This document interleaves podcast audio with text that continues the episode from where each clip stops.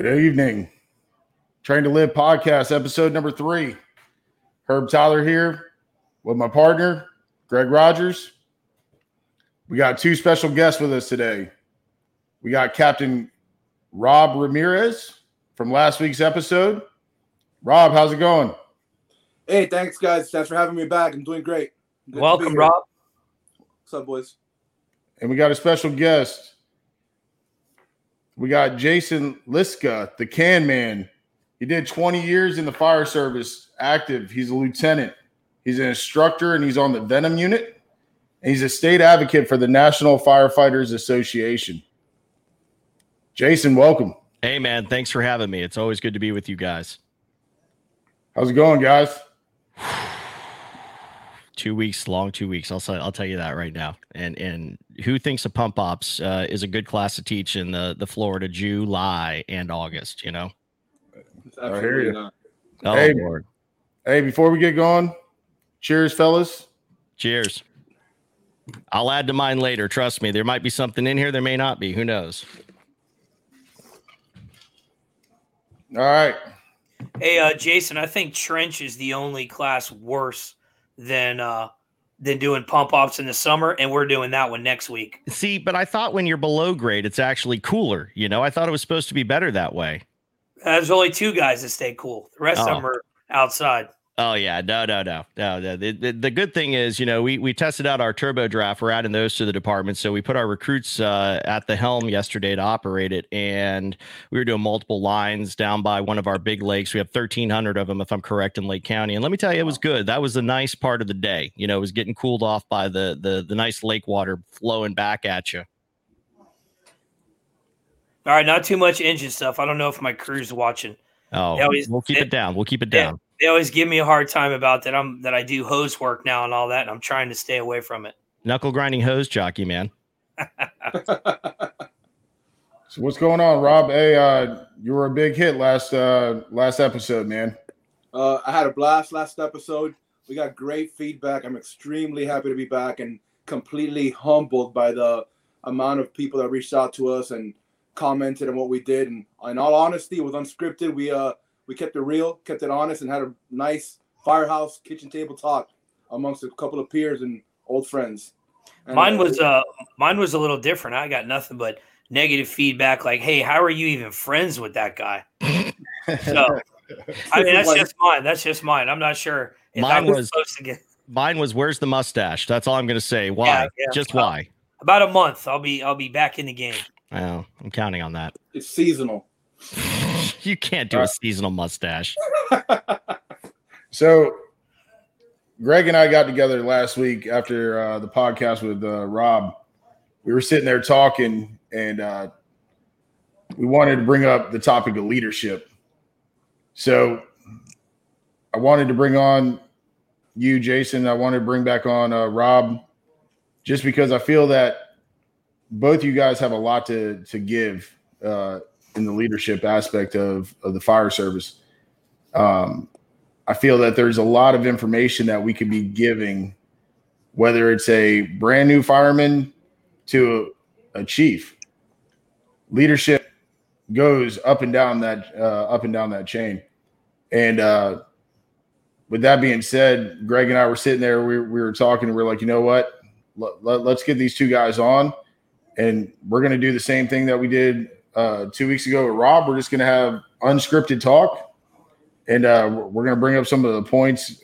Uh, I know all of us talked about it. We all have some good things that we want to bring up, and uh, looking forward to it, man. And I, on behalf of Greg and myself, man, we truly appreciate you guys coming on and, and spending time with us. Absolutely, brother. You know, it's always a pleasure. Thanks for having us. Yeah, so so Herb and I talked about it too, and like I said, I, got some notes in front of me here, so I'll be looking down here and there.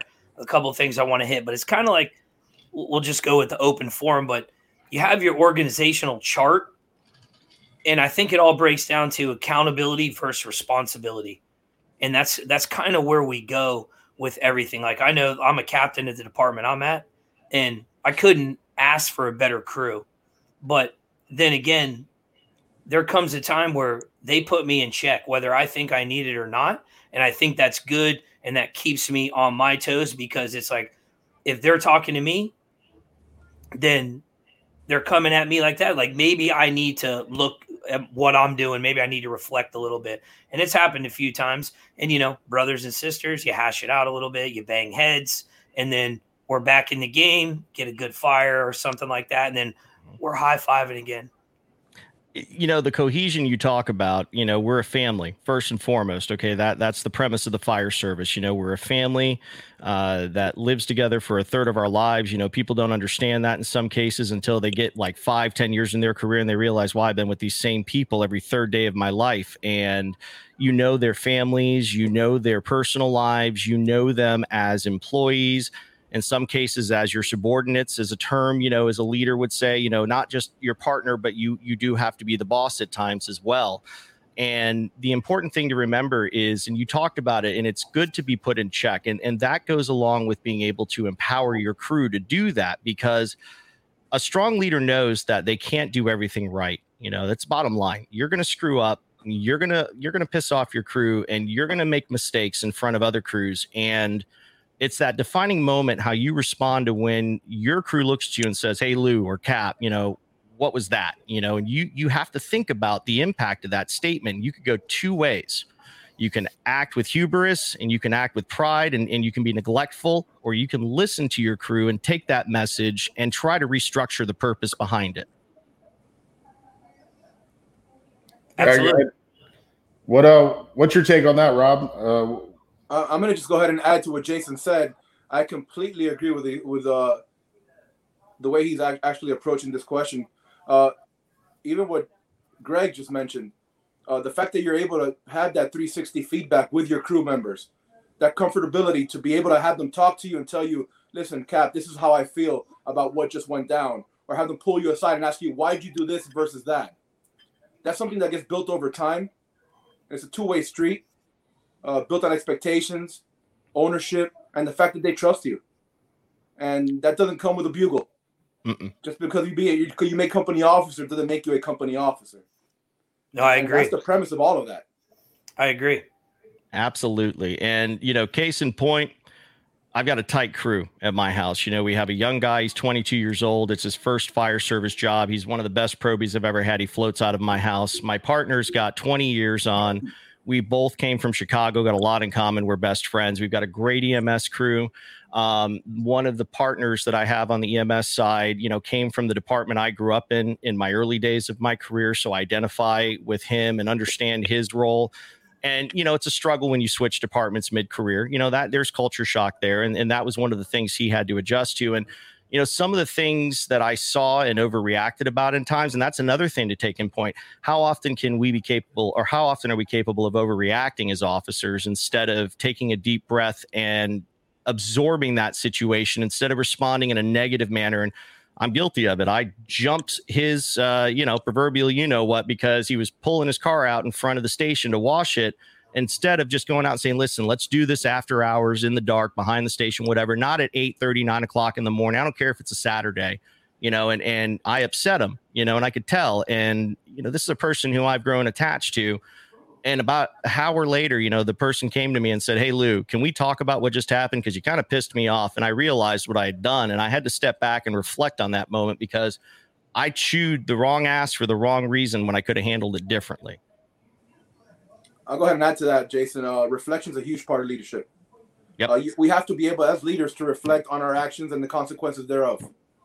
Uh, Most I'm, I'm, in a constant, I'm in a constant state of sometimes over analyzing every conversation, every action. I'll lay down in bed at night at the firehouse, and I'll go through my ups and downs. Like, how do I handle that call? How do I handle that situation? How do I handle, handle that mm-hmm. conflict? How, how did I handle being challenged by another company officer? Oh, and, and, and I'll sit there and I'll go through that and and it's just like a fire. How many fires have you gone to that you don't want back? Almost none. Every single fire I've gone to, I've wanted something back. We get a second shot at it to do it better. And, well, I, and I think that that's a strength amongst company officers that are they're actually uh, introspective and reflective of their actions and consequences. So I agree. I I, I think that's a good thing too because um, I uh I, I like to talk. I, I talk to my crew and and the crew that I have now, and even before, because I moved a couple different houses. I like to empower them with what they're doing, training, showing the new guy, the senior man. I mean, we all know the senior man actually runs the house. We just get the ass chewing when things yep. go wrong. Yep. So, but that's okay. I, I understand that because that's a strong role that they have. But I think when you have a good gelling crew, so to speak, you get that tactical rhythm. That tactical rhythm carries over on calls, carries around in the house. And then if there's something that we're not sure we really want to do, you can kind of talk to your crew and say, Hey, what do you think? Yep. They'll give you your feedback. And then if it's something that you're not quite sure and you know you're going to be the one that's kind of get your ass chewed or whatever, then I'm going to make the decision. But other than that, I want their feedback and you know, you talk about taking the hit for the crew, and I'll take a page out of Jocko Willink's book, any one of his books. All right, he talks about the fact that accountability, and and and Kat, you talked about this earlier. You know, the importance of accountability versus responsibility. It's one thing to you know have that responsibility put on you, but are you accountable for that? So when your team fails, right, what happens? Your team tends to get you know they they get upset because they think you're going to be mad at them, and they're worried about the fallout that's coming from above. And a good leader knows that they got to shield them from that fallout. That fallout comes down on them, and it shouldn't be reflected on them in the same fashion. It should be an opportunity. And you do the hot wash concept. You listen to what your boss tells you, and you know, you guys screwed up. We got to fix this. What happened? Well, most cases, the error came from ne- not necessarily the crew, but the leader. And the leader has to be understanding of that and reflect on where did I fail and how did I not deliver the messaging to get this tactic done or this approach done on a scene. No, I definitely agree with you on that, Jason. And uh but but you hit on a point that I think a lot of company officers, whether seasoned or brand new company officers, they get the bugle and they automatically think that, you know what? I'm the end all be all. I know everything. And when I fuck up, I'm not willing to to own up to it because how could I fuck up? I'm I'm the boss. They're, they're I'm not fucking up. Mm. I think when me personally, I feel as when you're a leader and you take the accountability and you say, okay, you know what, I fucked up, and you reflect on it and you show your guys, hey, look, I messed up. Your guys start buying into what you're selling because they're like, you know what, he's not just yelling, screaming, doing all that nonsense. He's willing to acknowledge what he messed up on. And I think that's a big part of what some company officers lacking. I I think that if you look at it from a perspective, and, and, and, if I were to show you my HR file, all joking aside, my career is a litany of fuck ups. Okay. Um, you know, at one point I should have been fired from my department, and and literally my chief was pushing me out the door, and I deserved it because I I failed to rise, and this was in the transition to the next department and there were factors there where I lacked onus and accountability, and there were people there that impressed upon me at the very last minute, that zero hour. You know, you gotta be accountable for what you do, and because of that, you know, I, I, reflect on this when I've talked to these recruits this that you know the past two weeks I've had them. You know, I opened up the first day in apparatus ops and I said, you know, we're going to discuss who you are. You know, we're going to talk about where you came from and your experiences because part of that is an understanding of who you are. And when they said, "This is who I am," I said, "Okay, cool let's talk about where I came from a little bit. Not to show be boastful or anything, but I wanted them to understand that you know the HR file is this thick, and if you wanted to go look at it, you could. Because honestly, I shouldn't be sitting here today with a bugle on my collar, but someone gave me that opportunity because they impressed upon me accountability and onus. And so here's that mentorship. This is where I can turn around and say to you, look, I fucked my career up 30 ways to Sunday. And here I am six years later wearing a bugle and able to lead in that right seat and I can still make mistakes and still recover from that and still be able to give you guidance and, and give you some tools to succeed better than me, you know? Hey, I'll take that challenge on the uh, human resource file though. You want to go for it? Yeah, yeah. You want to go tit I, for tat? Yeah, oh yeah. All right, I am like, if you can get a, an exact measurement, okay. So add two to this, right? This is about where I'm at at the moment. Okay, okay, cool. so you got a you got a novel, you got Odyssey going on there. I've got like a, an Ernest Hemingway going on. Okay, but it's funny. It's funny though. You uh you nailed it. And like I said, I could sit here and tell you, oh, it wasn't it. It wasn't me. There was a few that I took the heat for other people. Damn straight. Which, which that was that was the job. There's other times where I was out of line and I took it on the chin, and that's the way it is, and that's how you do it. But what I mean, we all we're all type A personality. You know what I mean? We all want to be right. We got our egos and all that. Going back, I think I learned um, to be a pretty decent company officer, not from having a great mentor, but working for somebody that was not great, knowing that I was not going to be that guy. Yep. Why do some people become lieutenants? Because they don't want to be like the guy that led them you know and that's a big motivator too and motivation good and bad you know it's it has it has a, an ability to resonate with us in a lot of ways when you see bad leadership and and again you look at that and you're like well this guy could definitely be better and how could i be better than him and and that's something I think people need to strive for. I want people to be better than me. I'm Absolutely. a schmuck with a great mustache. I'm not a perfect officer, man. I let me tell you something. There, there, are days I'm like, damn, I don't deserve to wear this bugle, but you know what? I'm proud to wear it, and I'm proud to stand in front of these people and serve my community and serve my crew.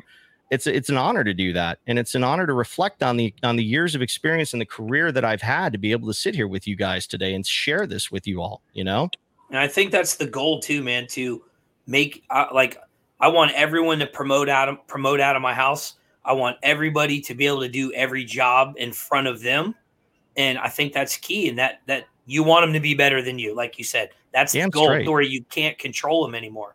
And we Damn do the straight. same thing when we teach. We do the same thing. We want we, we always make the joke like today you're a little nervous on the first day, but by the end of the week you're going to be so good and know this stuff so well that we're not going to be able to control you and we're just going to stand back and drink coffee kind of an inspiring moment there with enthusiasm and a little pride and ownership and a little drive to succeed. That all goes hand in hand with leadership in Absolutely. a way, doesn't it? Absolutely. Absolutely. There's, there's days you sit back when everything works out and the plan comes together and all your investment comes to fruition and you're like, holy shit. You had that proud dad moment where, yep. you know, I'm a small part of their progress and their success. You get two or three guys promoted out of your firehouse. I mean, that, that's true leadership pride you know, the amount of how many leaders are we creating? Not how many followers. I know it's cliche, but it's so true. Uh, the, um, it's it's, an, it's a running joke where we're at. You know, uh, where how many guys get promoted from such and such shift or such and such a platoon in your case. You know, how how are they doing? Why are they doing it? It, it comes down it comes down to the fundamentals of the leadership. Who's that guy up top controlling the pendulum and how far is swinging in the bottom? You know, the more you move it up top, the greater swing you're going to get in the bottom, and and the greater effect you're going to have to everybody underneath you. Or and and it's just a beautiful thing to watch when it all comes together. Absolutely. And and it's it's like you said that proud dad moment when you can stand there and and my battalion chief had that moment with our outgoing battalion chief that he he replaced and earned that right to do so. And it was it was a proud dad moment for the battalion chief who was retiring after 30 years who was handing that white helmet over and that crossed bugle con you know that cross bugle uh you know uh, uh, the pin and the badge. And and it was like you were trained by me. I showed you how to take my place. And here you are today. And, and my battalion chief is is a phenomenal man and someone i respect he was my peer just six years ago, you know, before he became a lieutenant. And and now he went from lieutenant to battalion, and he did that through the mentoring and, and of course the guidance and that proud dad moment was shared on stage and it was a great moment to watch you know that's awesome hey so rob i got a question for you and uh it's going to segue into another question for for us as a whole Hey, before you go further, I just want to let you know I got uh, that typical South Florida weather in the north central area here. So if you lose me, I'll come back in as quick as I can just in case. It's all good, buddy. We're used to it. Hey, Rob. So, what what are some of the pointers that that you could give to the guys on setting expectations for your crew? What what are some of the things that that you found that works over time? Well, I'm no expert, and I'm and I'm just happy to be here. And, I, and I'm being honest. I'm not trying to be extremely humble or anything. I'm, I'm leadership is a learning process, and it's a lifelong process. You have to be a, lo- a lifelong student of the game and I honestly and genuinely believe that. Um, as far as expectations, it, that's a word that gets thrown around a lot in every leadership class you ever sat through. Uh, expectations are a two-way street. Uh, your mm-hmm. members have to have expectations of you. You have to have expectations of your members. Uh, that's the day one process, day two process. Maybe sit around and watch them for a week, and then sit, have a formal sit down and talk about expectations. That's all fine and dandy, uh, but you have to keep the expectations realistic, and uh, and and with realistic expectations come accountability to yourself what are their expectations of me? And am I, am I able to meet those expectations? Do I agree with those expectations as their leader, as their company officer, as their servant, their problem solver? Mm-hmm. Uh, those expectations are a two-way street.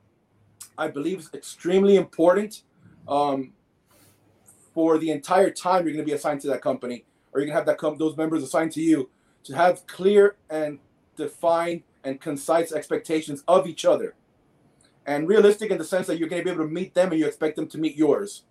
You also have to be fair and um, balanced. Uh, I have a battalion chief. He spoke about battalion chiefs earlier, Jason. That um, he preaches 98.6 degrees leadership. Mm-hmm. You got to keep it constant, not too hot, not too cold. Can you keep that 98.6 degrees every time you come to work? Uh, that's my goal. Every day I go to work, 98.6 degrees. Walk away from situations that I want to react to. Those knee-jerk situations, I walk away from them. Try to keep it 98.6 degrees and come back to them after I've, I've given them some time and intellect and some conscious mind, uh, mindful thinking. Uh, as far as expectations, uh, Herb, honestly, set them early. They set the groundwork for common communication, common language. They set the groundwork for when that member does fall out of expectations. The conversation gets picked up from that point forward. You don't have to start from scratch. You're starting from first base already. You you said it. Expectations are A, B, and C. Okay, you failed at B six months down the line. Let's talk about that. We talked about this day one. Where why did we fail? What can we do to prevent that? And let's come up with a solution together to keep that from happening again. Whether that solution is I failed you because I lacked input, we lost common ground somewhere, or we, we require more time and investment into the solution. Let's do it together. And but if you don't set those expectations early, day one, week one, month one, uh, then you have no. You're all going to be starting from the bottom. You have no foundation to build off of. As a company officer, as a leader, as a supervisor, with a member or subordinate.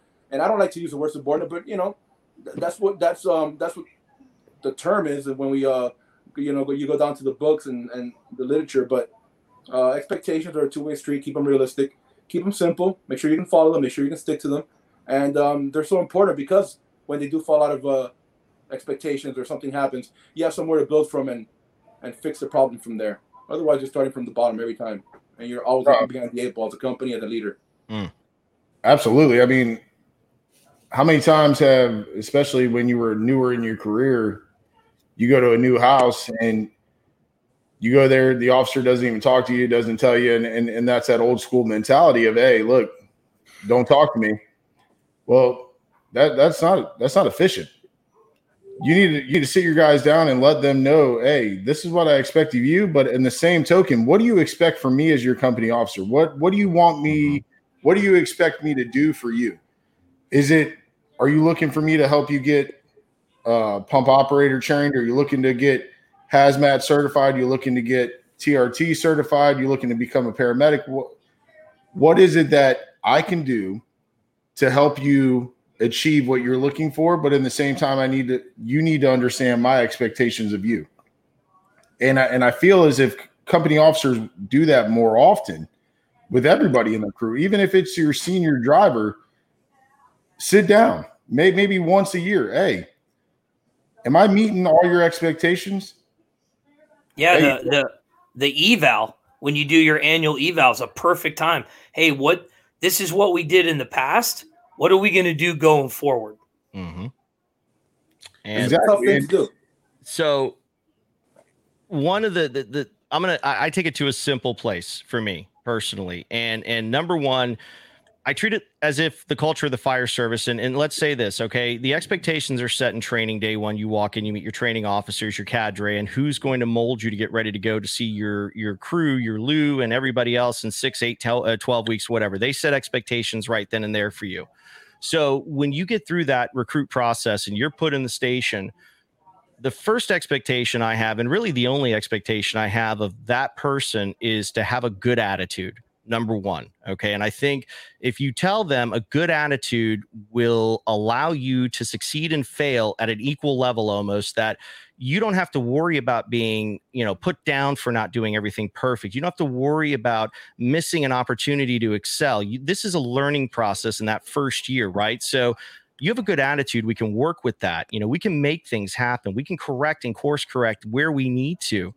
So that's my expectation for my crew, my new guys when they walk in the door. Just have a good attitude. We can work with the rest. Now, here's the dynamic aspect of this though. As their Lou, I need to know them. I need to understand them. So their expectations matter. And those expectations are fluid, they're dynamic, and they're going to change because day one expectations they have will not likely be the same at six weeks or 10 shifts or 20 shifts after they've been with you because you might have exceeded their expectations. Now they have new expectations. So you got to keep them hungry and you got to keep them engaged. And so one of the things I like to do is find out what their goals are. All right, what do you want to do? You know, what are your expectations of your career? Because this is where I can help you. You want to go to college, you want to go to paramedic school, you want to get your FO1, FO2, go teched out, whatever. Let's set a plan. Let's give you the path because it's not that most of them don't want to, they just don't know how to. And there's a lot of people out there that wear that bugle or bugles that don't take the time to show them how to get there. And that's important for us to do as a company officer as the person running that crew. You got to you got to make sure their expectations are constantly fluctuating in that aspect so they're always hungry to do something different. Yeah i agree completely. Um so i was in a little so let me add something here. I was in a little unique situation to where we had some new guys come on. One of our guys got deployed. Um so he only did like eight to ten days in training. When he came back they said hey man he's on your shift so I didn't know this for about two shifts that he had didn't have all the training. And I went up to him, and one of the first things I hit on is RIT. Like, hey man, do you know how to operate the radio RIT? Because this is kind of important. Mm-hmm. And um, you know, I feel that our battalion chief uh, leans on us a little bit, the the unit that I'm on, and, and pretty much the house that I'm at. So he told me, and my crew said, "Hey, you know, he's only had like two weeks of training." So I was like, all right, stop the stop the presses. Everything changes right now. So I had to go to him and I was like, all right, here's the deal. We're going to do task level stuff. And the task is going to be your your tactical considerations that you have to use. So I had to make these real cool mnemonics and I had to grow up fast, so to speak, because I'm taking someone that doesn't know anything for the most part. And this first fire could he may not even he may not even know how to stretch a line or anything. So we my my crew probably did 70% of what really needed to be done and then I did some behind the scenes stuff.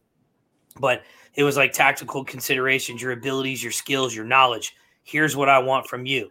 I need you to have a growth mindset versus a fixed mindset. And that carries all the way up, all the way to the fire chief down to the dude that's got eight days on or girl, because we have another person that's doing the same thing. And then when we're teaching stuff, it's like and and I'll argue this with anyone. Search and rescue is the most important thing on a fire ground. Period. That's why we're there. Everything else supports search and rescue. So I'm like, I need cause and effect rescue. So we're going to train on that. We're going to train hard. And then when all this is done, I need you to make sure you have operational clarity. Like you need to know my expectations. And if I'm not telling you, sit me down, let me tell you. So that's where I, that's where we went. And then that made me jumping forward then now I have evidence based leadership. So I have evidence showing that this is the way I need to do this. This is what's going to make me better or where I really screwed up for the most part. And crew, we all get together, we talk, they they teach me stuff that needs to be done and we push forward. And I think it was I think it was priceless. I think we grew as a crew and we sent out a pretty good uh, firefighter to another station. It's pretty awesome, uh, Greg. Uh, where my situation where I'm at right now, I'm starting my second bid cycle, uh, my second year with the company that I'm with right now as their captain. Uh, so, adding to what Jason said earlier, you can't. There isn't a cookie cutter approach to expectations. There is not that. There isn't any that worked. You have to cater to the individual and their hierarchy of needs. We're all human before we're firemen. Mm-hmm. So, what does he need? Does he need attention? Does he need reassurance? Does he need to be over complimented? Do they need to be left alone? Do they need to be talked to when he's down? Do they need to, do they need to be given a minute and talk to him afterwards? Is it important for him to come to work and learn something every day on the fire truck, or do mm-hmm. they need mm-hmm. to work on some paramedic thing? Um, and all that through relationships, communications, active listening, getting to know your members, getting comfortable with them, and having those heart-to-heart talks uh, about what they're trying to get out of their career. Uh, my department doesn't have a uh, clear, defined uh, career path algorithm.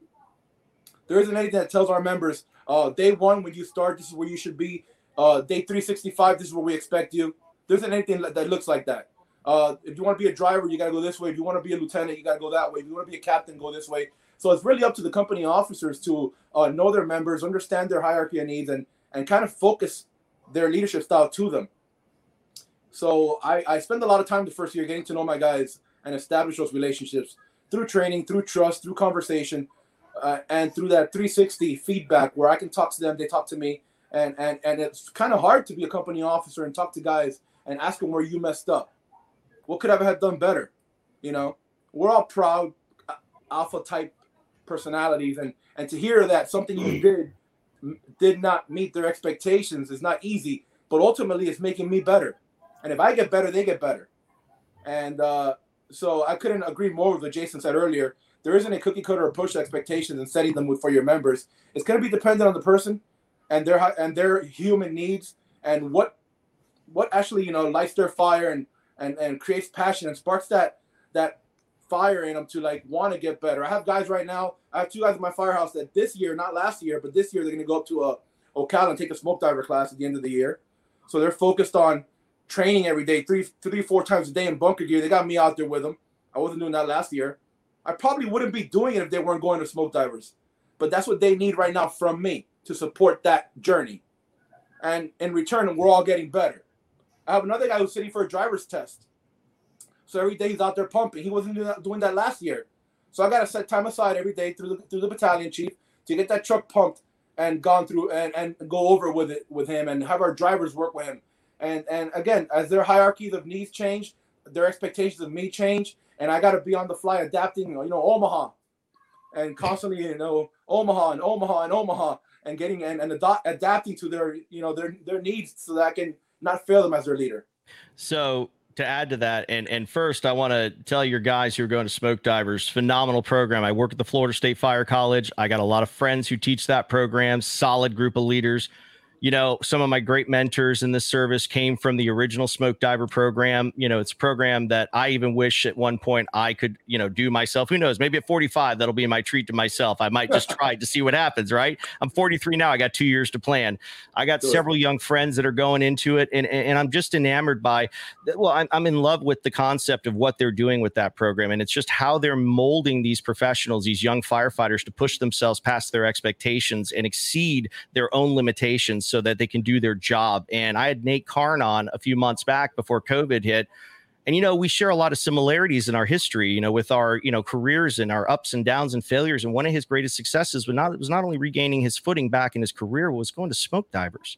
And the first time failing in Georgia, then coming to Florida and passing, and now he's on the cadre. And he's one of the finest guys I know. And I, I'm proud to say that I've had the chance to interview him and know him and and be his friend at times where I can sit down and if I need to pick his brain, I can call him if I haven't talked to him for several months, say, Hey Nate, what do you think of this? And Basil Ibrahim and all those guys, phenomenal leaders. Now, to go back to what you originally said, everything you said about handling crew matters is the most basic level of human resource management. I want you to think about that statement for a second company officer, you are at the bottom level of human resource management. You're learning how to be an administrator from day one. Whether you succeed or fail on day one, it doesn't matter. You're going to learn, and that's how it's going to build to the point where one day you might be a fire chief at the head of the food chain, but you had that lesson learned moment at the most basic level of human resource management as a company officer. Absolutely. It makes total sense. And that's what we are. We are we're actually managing, you know, human beings and their and their needs and making sure they're successful because of our actions or our support of their needs.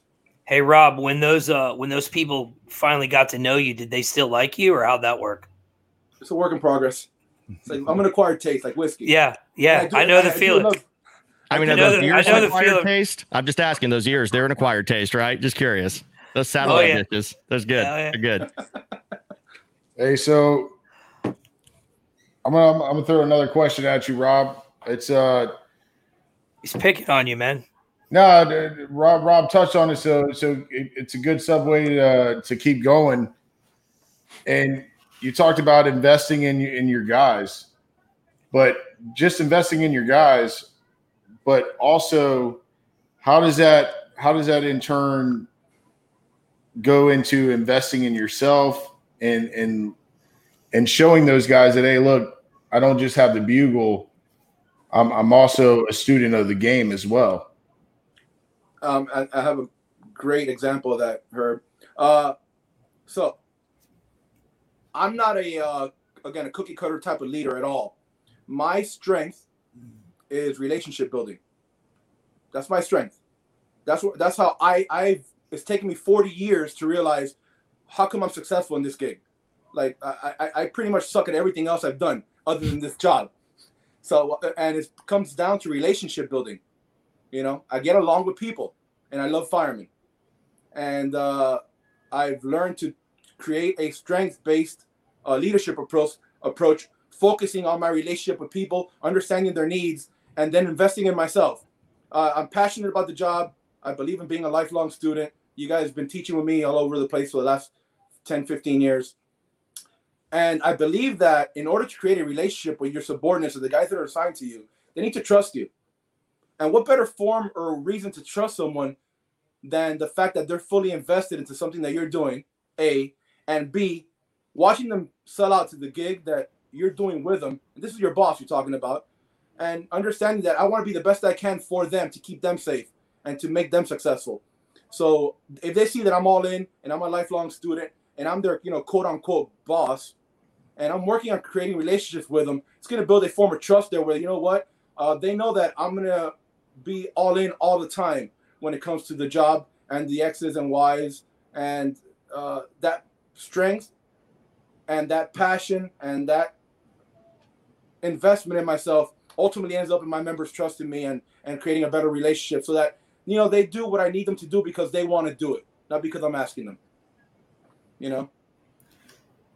No, that, I, I could not agree more on that one, and I also think it's it shows when something as simple as you being a leader, you're taking a class, and and, and I'm not talking about a BS uh, fluff class where, where you get a little certificate, you throw it in your file, and and and that's it.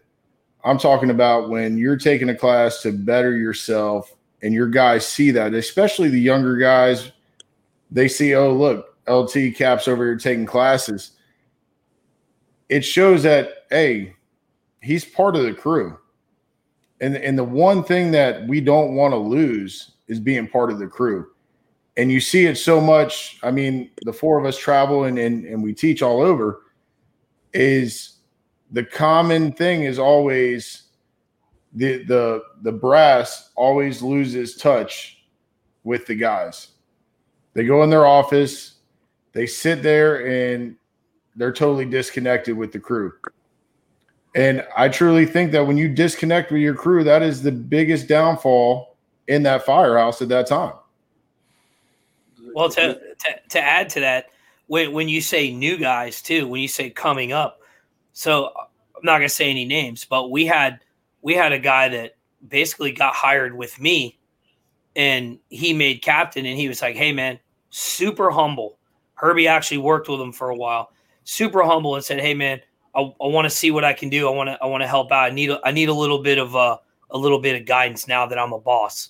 So he went down to the Fort Lauderdale Fire Expo came in, did his thing, watched kind of how other guys were instructing, watched some of the hose work, watched some of the ladder work, um, followed us around just to kind of see how we interacted with people and all that, and picked up a bunch of pointers. And to this day, he still says, Hey, man, that was a good time. I really appreciate that. I learned a lot. And that wasn't just from us, that was just kind of like, Hey, come on. I mean, you know how it is. There, there's some, you know, Salzano does a great job down there on that program and when they get it together, I mean, it's it's awesome. And we had just tons of people, and they were talking to him, taking him under their wing, and all that kind of stuff. And that Fort Lauderdale program was was awesome. And uh, we pretty much can say, Herb and I can say that we put somebody in the right spot to make them a good office, or at least start to go that direction. It's uh so you you you take your understanding of people and and everyone needs to to evaluate the person before you just listen to everybody else and this guy went as far as he had a captain shield on his helmet he had the tetrahedrons on there he goes look I'm not here to be babied. I'm here to learn. He took his helmet shield off. Took his helmet shield off. That's right. I forgot about that. Wow. And literally put it in his truck. And I was like, hey, Cap, what are you doing? He goes, look, I'm not a cap. He goes, I'm a student. He goes, I need to learn. He goes, and I'm here to learn. He goes, I don't want anyone giving me respect. He goes, I'm a grunt. I need to learn what I got to learn. And till this day, I have the utmost respect for that guy for what he did. And in that, in that same program, he taught me a lot too. You know, you, everything that's going on at the at the training, you you already got a grasp on it. You've been there a couple years. You know how it operates. You know the guys you're working with. You know we're going to try to push the envelope. But I learned a lot. I learned how to be humble from that from that day. I mean, and I, I thought I was, but when I saw that, I was like, bro, that's heavy. That's that's good stuff right there. So I, I really appreciate that. And like I said, I think he made I think he made me a better instructor to talk to people in front. I think I kicked it up a notch right there, or down, or however it works. But I think I oh, I think I, is it probably is it up? Always up. All right, it's always up. All right, so I kicked it up a notch there, and I felt like, all right, you know, that's cool. I I, I can use this. Yeah, if he had that effect on you guys, I'm sorry, yeah. go ahead, Jay. No, no, no. Listen, I want to hear what you got to say. Definitely, I was. Trust me. Go ahead. I'll follow up. I'm just gonna. I was just gonna say that if he had that effect on you guys, imagine the, the effect he has on his members that are watching him go through the program. Here you are, company officer, senior guys, and you're watching this colleague of yours, your peer, go through that program, and now you, you're sitting here a year or two later talking about how that impacted you and made you a better instructor. Think about the junior member in his company watching that. Yeah. What an impact. What a great opportunity. Yeah. It, it, it goes in with remembering where you came from. Where would you be without that bugle? Who were you before you had that bugle or those two bugles or three or four, whatever you're you're, you're wearing at the time? And you know, people often change when they get that bugle, sometimes for the worse, sometimes for the better. It just depends on the personality, right? And and and your captain in that case he showed who he was. He showed that his reflection is I'm a member of the fire service. Now, today I'm not a captain. Today I'm a student.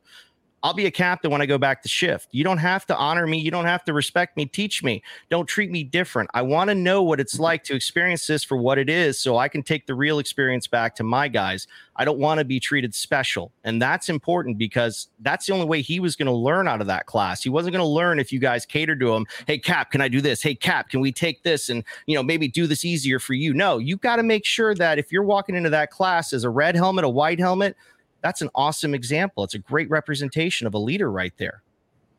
I read somewhere that the biggest obstacle to adult learning is self importance and pride. If you can learn to put those two things aside, you'll be just as success, successful at learning as kids are in elementary school. They have no sense of self importance and pride. But you give us a bugle, you give us you know 40 years of life experience. What the hell is this guy going to teach me? You know, a yeah. lot of that happens. Yeah, it does, unfortunately. And and and yet here's the thing: we talk about the career side of our service where we have people in the hierarchy of, of the time in service, you know, and we honor that time in service because those 20 and 30 year guys do have something to share and something to give. But you also have to understand that leads into succession planning too. And you got to prepare those 10 and 15 year guys. And those 10 and 15 year guys got to prepare the five year guys. And those five year guys got to prepare the one year guys to get ready to take over for them. And it's it's a cyclic process. You can't stop you got to make sure that you accelerate each level. You got to get every level engaged at one point or another. to add to add to that too, I, I read a quote not too long ago. I don't know what it was on, but it said, uh, and, and I I feel as like the way that you know you're you're promoting 10 and 12 guys at a time and you're kind of getting there and you may not be getting the best person at the end or someone that's just like who i made it now i can relax but it, the quote was good enough isn't anymore. And I thought that was like that nailed it as far as like the officers, um, even the firemen, you know, they squeak in, hey, I made the job, I made past my year probation or six months or whatever the probation is, and now they can just coast. And I feel that that's such a fallacy these days. Well, like anybody we, can pass a test. Absolutely. Right? Absolutely. Anybody can pass the test. You know, I, I scored in, and I think I was 10th or 11th on a list of like 12. Uh, you know, I, I, scored near the bottom on my lieutenant's test. I'm not ashamed of that. Man, that's what it was. I, I didn't score the highest. I wasn't number one. I had nine years in the eight years in Put, not Putnam. I'm sorry, Lake County at that point. You know, so what? So what? I scored 11. You know what? I think that gave me opportunity to see what one through 10 was able to do in their time before I got promoted. So then I could learn from them as well. You know, it didn't make me a worse leader to be 11. Hell, I'm proud that I was 11. At least I got promoted. Gave me an opportunity to fail and succeed, you know? Yeah, it's it's what you do with it from there. Absolutely. Absolutely. And trust me, uh, day one, I was scared shitless when I became a lieutenant. I thought you just like when I became an EMT, when I became a paramedic, when I became a fireman, when I became a lieutenant. Trust me, man, I was scared every day. You're not prepared when you walk through that role, in, into that role through that door. Absolutely. And I think I think the lieutenant going from firefighter to lieutenant, I think that's the hardest transition in the fire department.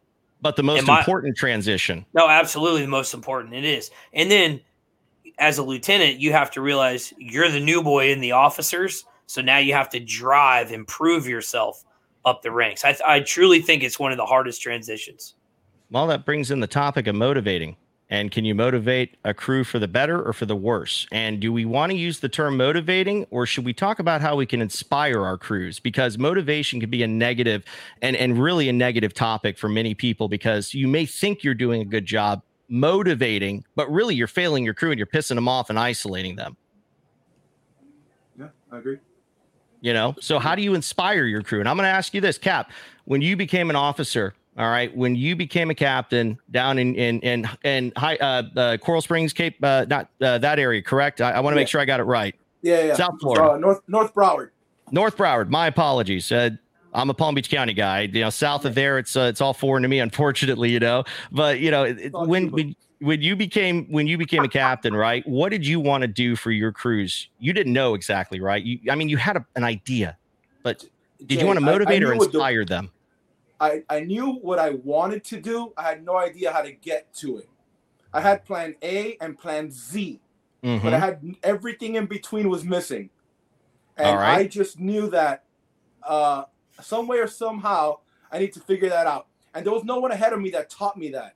There wasn't a system in place that said this is what you got to do to get there. There wasn't a gap analysis process. There wasn't a uh, a dot connecting uh, algorithm. There was just people ahead of me that had gotten really, really good at shooting from the hip. Yep. And yep. Uh, and through trial and error, and I just wasn't there yet, man. And I, and I couldn't agree with you more. I was absolutely terrified day one. And let me ask you this Did you feel like you wanted to take on the world and solve the world's problems as an officer when you got to that point? Because that seems to be a norm with a lot of new officers. They're like, well, I got this bugle. I'm empowered to take the world on. And what happens when you can't? You can't solve every problem. Is that a discouraging factor too as a leader? Does that make you feel like you're not good enough? You can't fix the problem? Or maybe set back and say, hey, maybe I can take these problems a little bit at a time and start working on these issues one at a time, you know? to try and take a, the world a learning on. process. It's a learning process. I was uh I was fortunate enough to uh I made lieutenant back in 05. and then uh in 13. So no, I, I, I will be honest. In 05 to like 13, I was that guy where I thought I can I had the world by the balls and I can figure everything out. Just come to me. I'm obviously been in the fire service five years and I know everything. Mm-hmm. But you were a five and sixty, not a two and twenty. Exactly. I've been to three fire conferences and I can teach anything you wanted me to teach. I'll Expert. to take over the fire service. Expert level. Right?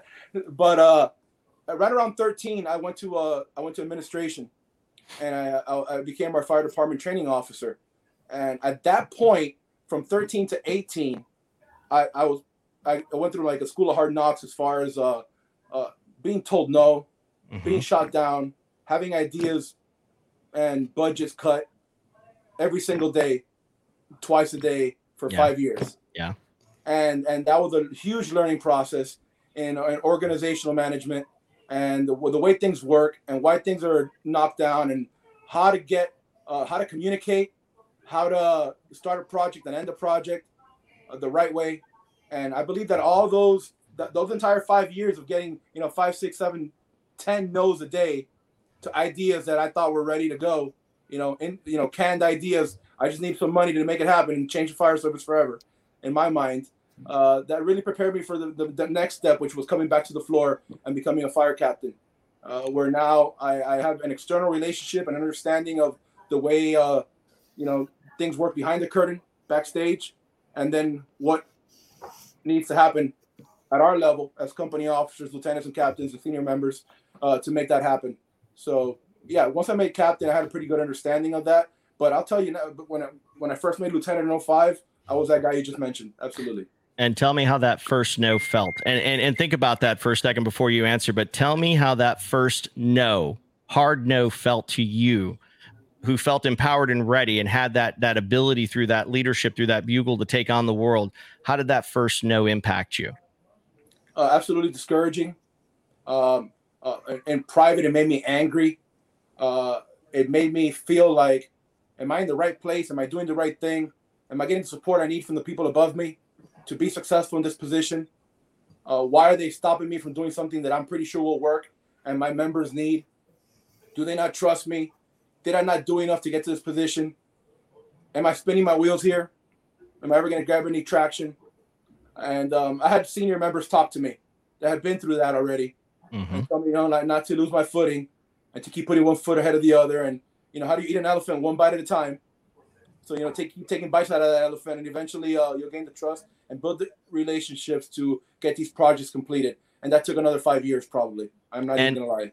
And a no still hurts today, though, doesn't it? When you're really inspired by a project, but not not to the same aspect that it did when you first got that no, because you didn't have the comprehension, like you discussed in that process before I asked you that question. You went through every aspect of what you did from lieutenant to captain and how it made you better prepared to walk into that role with the two bugles. You know, it made you a better, it built your foundation essentially up. And that's something I like to share with new guys. You got to build a solid foundation to build up from. And if you can't do that, then you're not going to have a stable environment to work in. And you got to do that on your own. And that's through learning, that's through trial and error, that's through being told no. And trust me, I know was a bad word, and that's part of how I got myself in a lot of trouble because I was boastful, prideful. I was an asshole. All right, and I was someone that became resented. And and honestly, like I said, my chief said, you know what, my my next choice is to fire you, and and that was one of the hardest things to hear. Thinking that I was going to lose my career, and all I wanted to do was just trash it because I was so mad at the world, you know, as a fireman, because I thought I was at that level, coming from eight years to the new department, I could do it all and that wasn't a promotion it was a lateral but it's still i wanted to ride on those accomplishments i wanted to ride on those examples that i had from my experiences and instead of learning the new way you know instead of learning the new path i failed and that almost cost me everything man everything. You know? Yeah. Hey uh, let me uh let me fire a question to you guys here for a second. Um the uh so with everything being said, like like I hear, you know, what we've done, um, what company officers do. When I say we, I'm talking about all company officers. Probably have some of the same gripes. We just kind of tweak it the different way. What's um, what do you think an evolving role of a company officer is like now, and what is it going to be as we go? And I'm not talking just like with the pandemic stuff. I'm talking about with the new personnel coming in, the new things we're going to take if we do cutbacks, if we add, you know, uh, what do you think our evolving role is going to be? Because I always look at that like, all right, how am I going to make be- next year better, and not necessarily be promoted, because um, I pretty much think where I'm at right now is probably where I'll finish my career. But it's like, how are we going to? What are we going to do? How how is it going to evolve? Just jump in, anybody. I, I think, as I said earlier, you know, you've got to keep your expectations from your crews as dynamic. You got to set that to be a dynamic level of uh, of needs. You can't just adhere to one set and and follow it every time, right? So that's first, right? So the other thing is, and and, and again, man, you know, I'm proud of this. And, and, again, I'm sorry if I'm boasting. And again, take this for what it is. But it's it's taken a lot of hard work to get here. But I just finished my bachelor's, right? And this is something I never thought I'd do in my career. Congrats, 20 years ago, man, I said to myself, ah, college, who needs it? You know, uh, fire service. We're knuckle hunting, uh, knuckle knuckle grinding hose draggers, bro. I mean, we don't need college to do this job. Well, guess what, man? I mean, as we grow, what do those fire officer classes get you ready for? Those are all college level classes that set you up for an associate's degree. And you didn't realize it until you finished them that, hey, all you got to do is take nine, 10 classes in general ed. And guess what? That was your step to getting into the next level. And every class I took taught me something new about teaching and learning from people and how to deal with, and I say deal, that's a terrible word, but how to how to express myself to people and how to understand them better and and evolve with them in a sense. And I think that's where education outside of the service. You've got to be able to broaden your horizons and look beyond the fire service in some cases to learn how to be a better leader because there are examples everywhere. And all joking aside, a college education is a prime example of that broadening of your horizons. Yeah, no, totally agree. Go ahead, Herb. I'm sorry. No, that, that, I definitely could agree on that. I mean, the days of education not being as important in the fire service. When I got hired, it was, hey, get get your fire one and two, get get your EMT, get your paramedic, and uh, guess what, son, you're good to go. Those days are long gone. It's uh, it's all about education, and as many of us here, we've we've all been, you know what, we're not doing it. Screw it, it's stupid. I, I don't need to take it. What what is that going to do for me? But any bit of education that we can get is only going to benefit us. So I understand, and I uh, I understand that our admin in our cities and our counties they want us to get better. They want us to get more educated. So it's not a bad thing. And something as simple as as a basic class within the fire service that guys are are apt to go to. Listen, any piece of information and knowledge that you gain is only going to benefit you. It might not benefit you today, it might not benefit you tomorrow, but it's knowledge. You're going to store it in the back of your brain and it's there. You were exposed to it. So I'm not opposed to us getting more education within the fire service. I uh I was that guy. It's funny because I'm listening to you guys talk, and you and Jay, and I'm like, you know what? I, I was that guy, and it's and it's and it's very actually reassuring to very reassuring to hear you guys say that that you know you felt the same way I felt coming up. Uh, I skipped on two captain's tests because I refused to get an associate's degree. Mm-hmm. You can't sit in our department for a captain's test without an associate's degree, and it has to be sp- specific to either fire science or, and now they just added EMS. Yep. But uh, I skipped on those classes because I was so uh, internally bothered by the fact that there was so little focus on tactics and strategies and blue collar, you know, hose pulling, knuckle dragging, door forcing, and so much emphasis on go take an English and history class to get promoted for company officer that it created an internal struggle and tug of war within me where I became stubborn and refused to take the test. I refused to go to school. And, you know, finally, when it came around to do it, and uh, I'm working in a bachelor's degree now, and, and I couldn't agree with both more. It's actually, you know, probably the best thing I've done for myself. I, I, I, I heard Jay earlier drop the word cyclic on a podcast. I wrote it down, cyclic. Very verbose. I wrote down cyclic right here. It's on my pad right in front of me. And I put nice. James very I put James very verbose. Jay is right very there. verbose. Thank you. I wrote that right on there. And that's nice. a bachelor's degree at work right there, bud. Hey, well, I, I, tell my guys I'm the dumbest smart guy you'll ever meet. Just remember that, okay? Dumbest smart guy. Simple as that, man. You know, it, it is what it is. And I'm proud of you, man.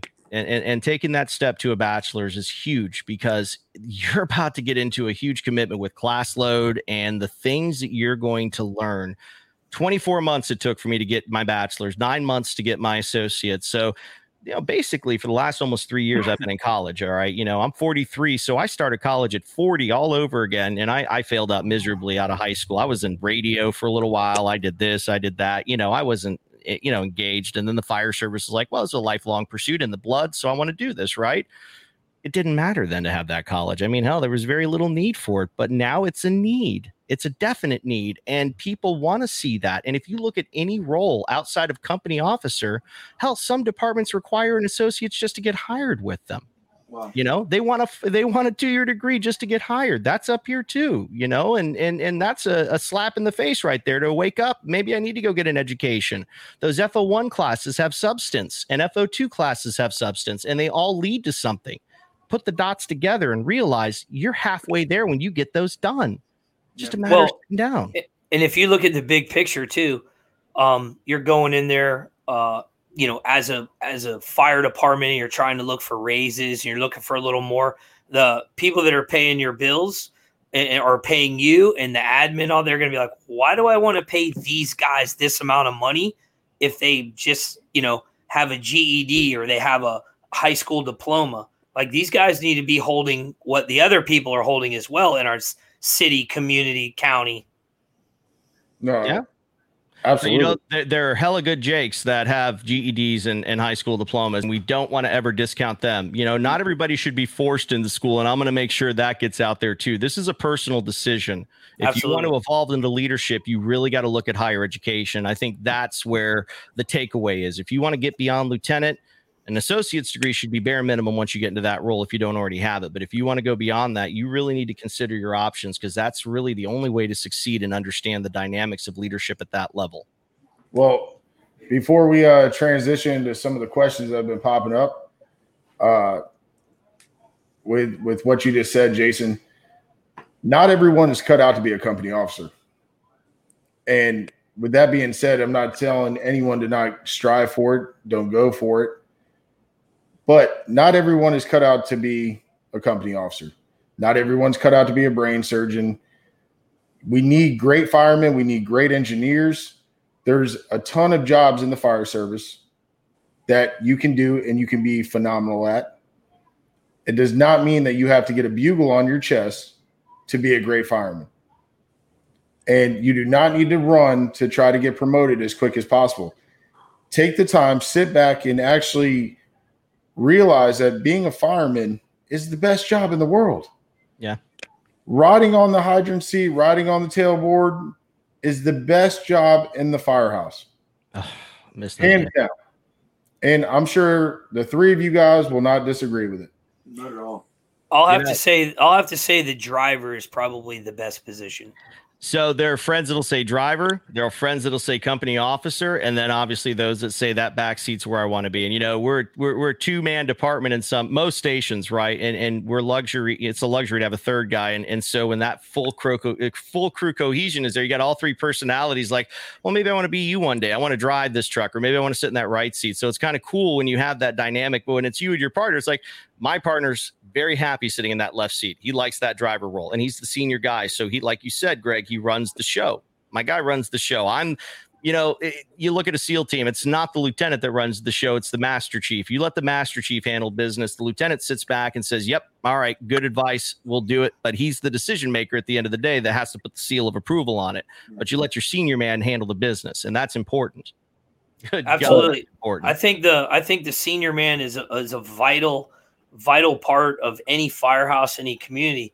Like, so I know Herb's probably going to roll his eyes a little bit, but uh, one of my one of my close friends, uh, Danny Barron, worked in New York on Rescue Five.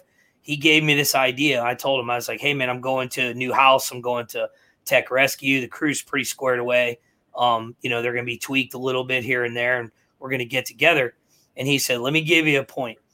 He said, "Get a little round table, like a little wire spool, he goes, make that a table, put it in the bay. he goes, and that table that is in the bay that's ran's got some chairs around it. He goes, anyone can sit at that table, but you're there's no rank. You're open to get beat up, whatever. But the thing is, the senior man runs that table. So when something needs to be done with the crew, they're gonna ask the officer to leave. Hey man, you mind you mind going checking your paperwork for a second, Cap? No problem. You leave, then the senior man takes over and he runs the house. Ours just fell off a little bit. It used it, it had it had good teeth when it started, but um I want to say it fell out now. You know, everyone just kind of leaves their coffee cups and checks the saws on it now. But it's uh I've been I've been dying to get that back going, especially now since we have new rotation, new personnel coming through the station.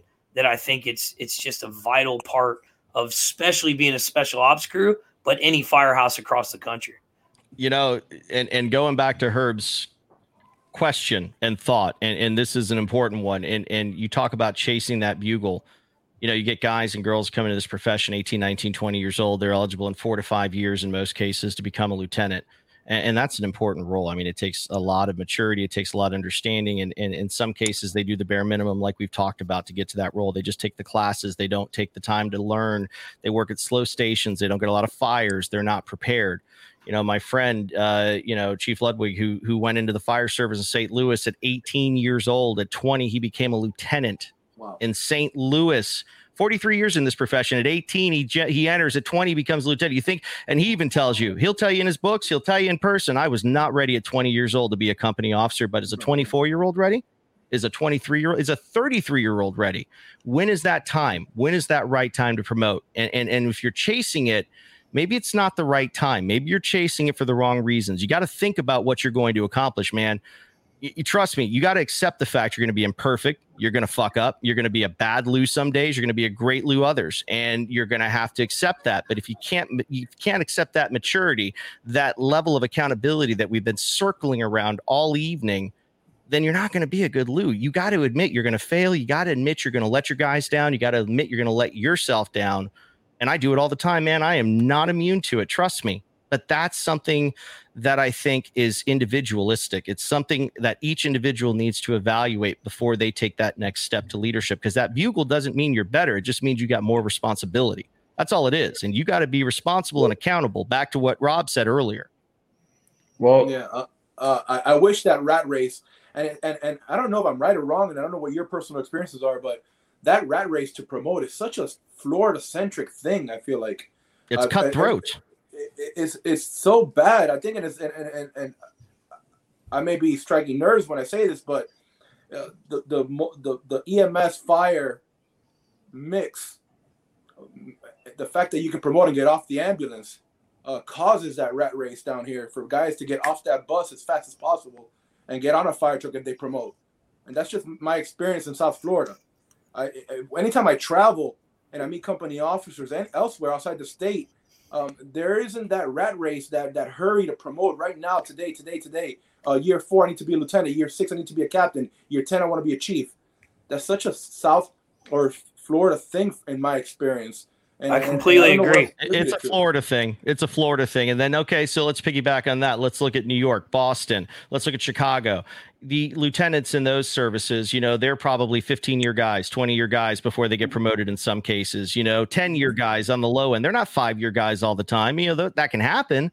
But, you know, the, the, the show we used to watch in, in the early years, you know, when it was all about the firefighters, the firehouse show that was on TV, and you look at some of those guys that they showcase, they put the name across, you know, I've got 20 years experience. Well, you know, I just became a lieutenant last week. You got 20 years, you just became a lieutenant. Yeah. I couldn't understand that concept because most people were chasing it at that contractual level, that four years. That's when you become a Lou or a captain.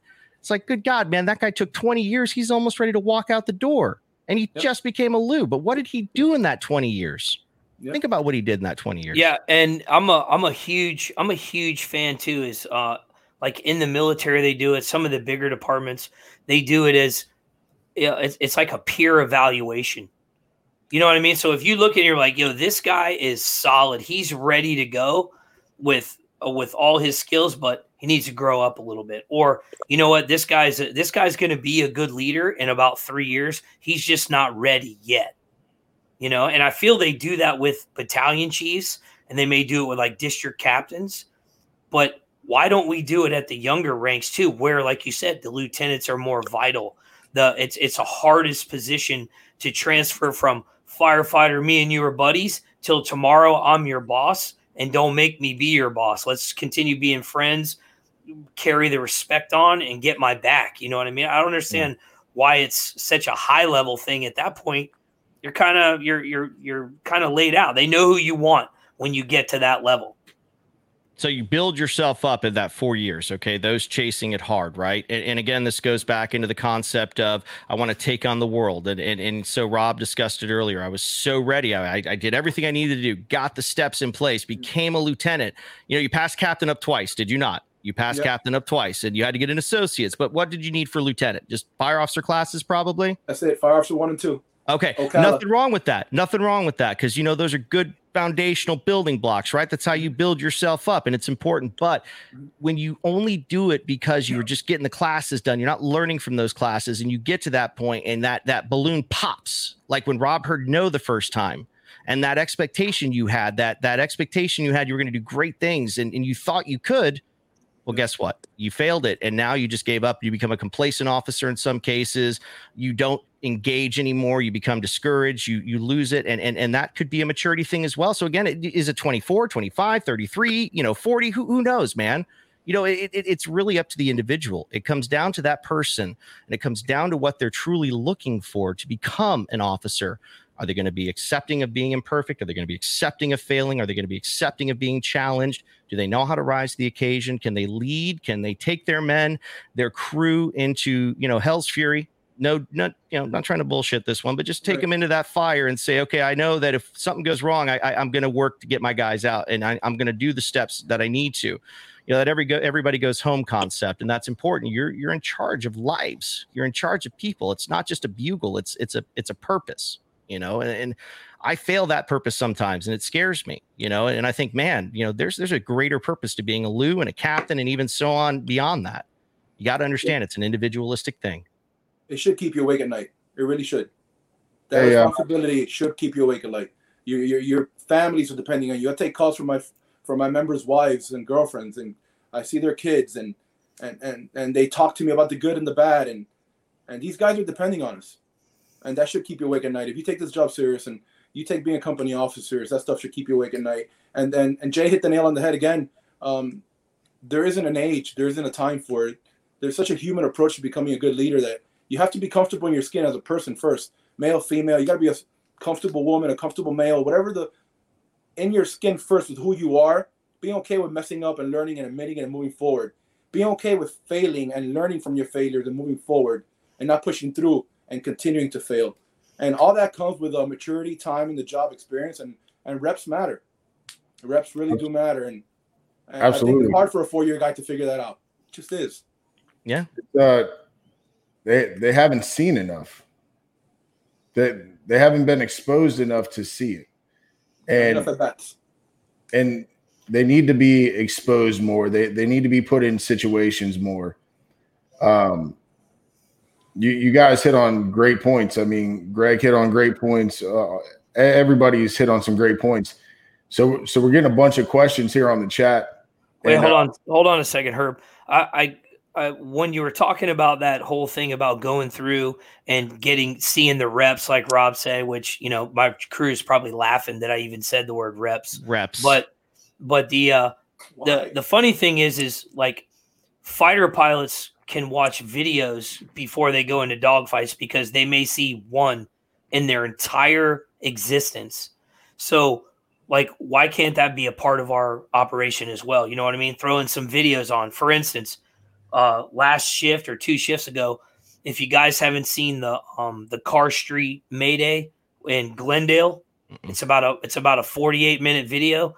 It's the best after action review that I've ever seen the guys there are they're they're they're squared away, they're wired tight, they got their stuff together. And then at the end, they do lessons learned and they get humble and they go, This is where I made my mistake. This is what I should have done better. I know better than this. You gotta watch it with your crew. It's it's unbelievable. But anyways, that video alone, some of my crew was telling me they wa- they went and watched it again, and they watched it again, and I've seen it probably five times. But I think that's that's a good start. Call it 10% or 25% of what you do. I still think we should put hands on. I still think we should go walk buildings and show these guys, mm-hmm. hey, this is what we're looking at. This is where you're going to park the engine. This is where the cops are going to park in front of you and you got to go around them. You know what I mean? Like that type of stuff. But I, I couldn't agree more. They're just, they don't have exposure, enough exposure, like you were saying, Herbie. That's that exposure, it. that exposure doesn't have to come. I'll make it quick. I know we're moving on, but that exposure doesn't have to come in the form of actual fires. Some guys and girls don't work in very fire centric areas, part of the country, or urban metropolitan fire departments that get that type of fire load. Uh, but you have options as far, obviously 2020 is an anomaly because of COVID and we're all stuck at home. But on a regular year, we have so many training options available to, us, especially here in Florida. We're so blessed with all the fire conferences we can attend and symposiums and training events. I've seen you, Herb. your your That's, mind and, and, without beating up on the psychology Paging Dr. Herb. all this stuff. Paging Dr. Our Herb. mind cannot tell the difference between an actual rep and a mental rehearsal rep, or whether you're in training or whether you're at an actual fire. You're, you're, you're every time you take a rep and you stretch that line and you force that door, whether you're in, in a fog machine with Hollywood smoke or you're a Main Street USA down the street from your firehouse at two in the morning, it's a rep, and you're gonna build well, that. You know, you're gonna build that that absolute file in your brain that the next time you see it, you're going to approach it the same way you did in training. Well, so perfect example. Anywhere. Perfect example. What you were talking about on your podcast, Rob. I mean, that that's that's not a that's not a live survival training. That's everything you can give them up to that point. And then when those guys came and told you, "Hey, we pulled one of our own guys out because of what you showed us," dude, that's the high right there. That's it. I could have stopped teaching that day, and never taught again. Exactly. Hundred percent. All right, so we're uh like I said, we're getting a bunch of comments in. One is uh from a good friend of ours, Maddie Johnson. And uh he wants us to touch on and give give some suggestions on being the senior fireman and ideas on how we can lead the new guys as being the senior fireman and how the company officers lean on the senior man. Well, if you don't empower the senior man, then the senior man's not going to know how to lead the next generation. Bottom line. Okay. The senior guy could be that 20 year guy, 15 year guy that just doesn't want to do nothing or feels they don't have the right to do anything because they don't wear that bugle. But if you empower that senior man and set that expectation, man, come with work with a great attitude. I want you to know, you know, you have the right to step in. You're the senior guy. You might have more knowledge than me. I'm the Lou. That doesn't mean I know everything. Crap, man. Shit, there are more guys out there that know more than me, and, and I'm not ashamed to admit it. I learned from them, and I ask them questions if I need to. And there, there's resources out there. So the senior guy needs to know they're empowered in order to be able to teach the next generation. Bottom line. Yeah, that's me. That's me. That's a two way street too, because the senior man needs to he needs to lead with those guys next to him side by side. He needs to, you know, chew the dirt with them.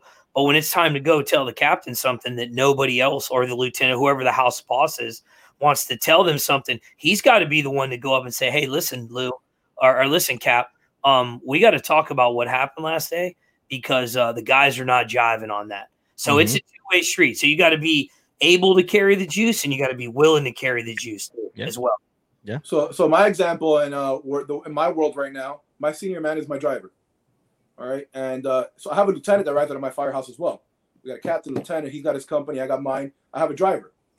And my driver is my sounding board. We all need a sounding board. There's many times over the last two years where we're driving back from a call, and I'll be like, "Hey, how did I do? What could I have done better? Mm-hmm. What what happened over there? Did you talk to the guys in the other truck? What happened over there? Did you talk to them? What'd you see? What could I have done better? Are they upset about something? And he's my conduit. That continuum between me and them is my senior guy. And he handles all those things that traditionally the senior man handles. Uh, when I need to that 360 feedback, did I suck that last call? Hey, you saw me getting this guy's ass. Did he deserve it? Did I go too far? He's the person I bounce it off of. Yeah. But I've empowered him like that. And I trust his advice. It's sound it's wise, it's 98.6 degrees all the time. And and he sometimes clarifies things for me and gets the you know that gray and shady and turns it into black and white for me to make me better at my job. Yeah. So yeah, that senior man is absolutely priceless, man and we don't always get fires you know firstly you know eh, that's something we don't always get. And and and we get those runs occasionally where we get those opportunities but what we prim- uh, primarily do are the medicals. You know i got four nursing homes in my first year two big senior communities on top of the villages around me. So you know we see a lot of bad stuff at times with medical you know and it's crazy because we get some pressing calls and i looked at my guy and he's an emt and and, and i miss being an emt some days when i have to get into those moments of being a medic. And it's like oh shit. This is going to be a brain cruncher right? Mm-hmm. but you know, after the call, I'll look at him. And if we don't have our third guy, like I said, most of the time we're two people, but we do get a lot of probies in our in our you know station. So when they cycle through the recruit cycle through, we get that opportunity to really train. And my guy's a hands-on guy with them you know, I ask him, I, I bounce off of him, hey man, what could I have done different? And you know what? At first, he didn't know how to answer that question. He was like, no, man, I mean, I'm not a paramedic. I don't know how to speak to that. I don't know what. Well, why don't you pay attention? Because you know what you're doing. You know, why don't you pay attention to what I do? If you think I'm doing something wrong, tell me in the call. It's okay, man. And I want you to say something after the call if I could have done it better. So now when I ask him that question, he'll rattle off things that I never even thought of, you know, and he'll say, man, what if we had tried this? And this is a guy with 20 years on who has observed medics, you know, for a good part of his career as an EMT. And, and, and he's talking like us, like, well, let's go to medic school. Oh, no, I'm ready to retire. Let's go to lieutenant. let's go to lieutenant. No, no, no, man, I'm happy being your driver. Let's, you we're drivers for life with you. You know, you, you were ride or die in this aspect, but it's just awesome to get that feedback from your senior guy yeah. especially in front of the junior guy, because then that reinstills that the junior guy is going to be in that role one day and entrusted with that opportunity to be that feedback guy, to be that bounce back guy. I think that's yeah. awesome. No, it's uh that actually plays right into the uh we had another uh, comment, and it says uh, from Mike. It says the the senior guy needs to be able to walk into the company officer's office and close the door and have a real talk without getting blasted by the officer. So, with that being said, and and and I'll hit on that first, and then you guys uh, run with it. That's a two way street, Uh-huh. and it's a two way street, meaning that you need to be able to. That company officer needs to needs to be able to look at you and say, okay, you know what, my senior guy in that firehouse right now, he is the end all be all per se, the cliche of end all be all. He is the guy that I'm counting on for everything. So you don't need to be a thorn in the side. You don't need to be anything other than being that company officer's right hand man. And when you're that company officer's right hand man, he's going to take care of you on the backside.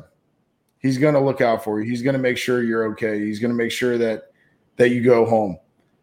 So maybe laying down that that groundwork first and and letting him know exactly what it is that you want. And that goes right into what we started talking about earlier. If I get promoted and I go in and there's a senior man that I haven't worked with and he's a senior man in the house, okay, you know what? Let's sit down and have this conversation. You know what?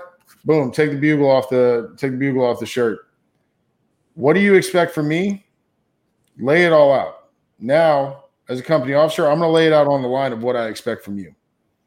But you can't get mad if you don't do something or you don't recoup something that you think you should if you're not living up to the expectations that the company officer put forward.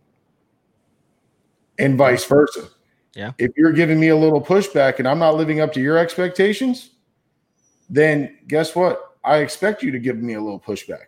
You can't agree with me all the time. And you- can't like everything I do. And and if you do, then there's a problem. Okay. I, I- don't need to be praised. I don't care about that. You know what I care about? There's that accountability thing again. All right. And, and I may not like it at times and I may get mad at times. That's the human side of life as well. You know, being being in a role of leadership, you have to accept that people are going to challenge you, question you, and call you out, you know, and and mm-hmm. You have to know how to handle that and address it. And you got to be able to reflect on that. Again, we're talking back to the first steps of this conversation, this dialogue here. And you know, it's important to understand that you got to be able to to expect that. You got to understand that. And, and and how you respond is going to make the difference in the end. It's going to make the difference for the next step in your relationship as, you know, the crew. And that's going to advance further agendas in the good for the positive, I think, because at least you know where everybody stands, have an open dialogue you got to have an open dialogue. You can't Well- shelter hide things. And the and I also think that the senior man position, like we talked about, has to be earned because if you got a senior guy that wants to kick his feet back and be a shitbag and not do anything, well, now I'm leaning on my guy that wants to be the most experienced or the one with the most drive. He may be the four year guy, three year guy. He may be from another department.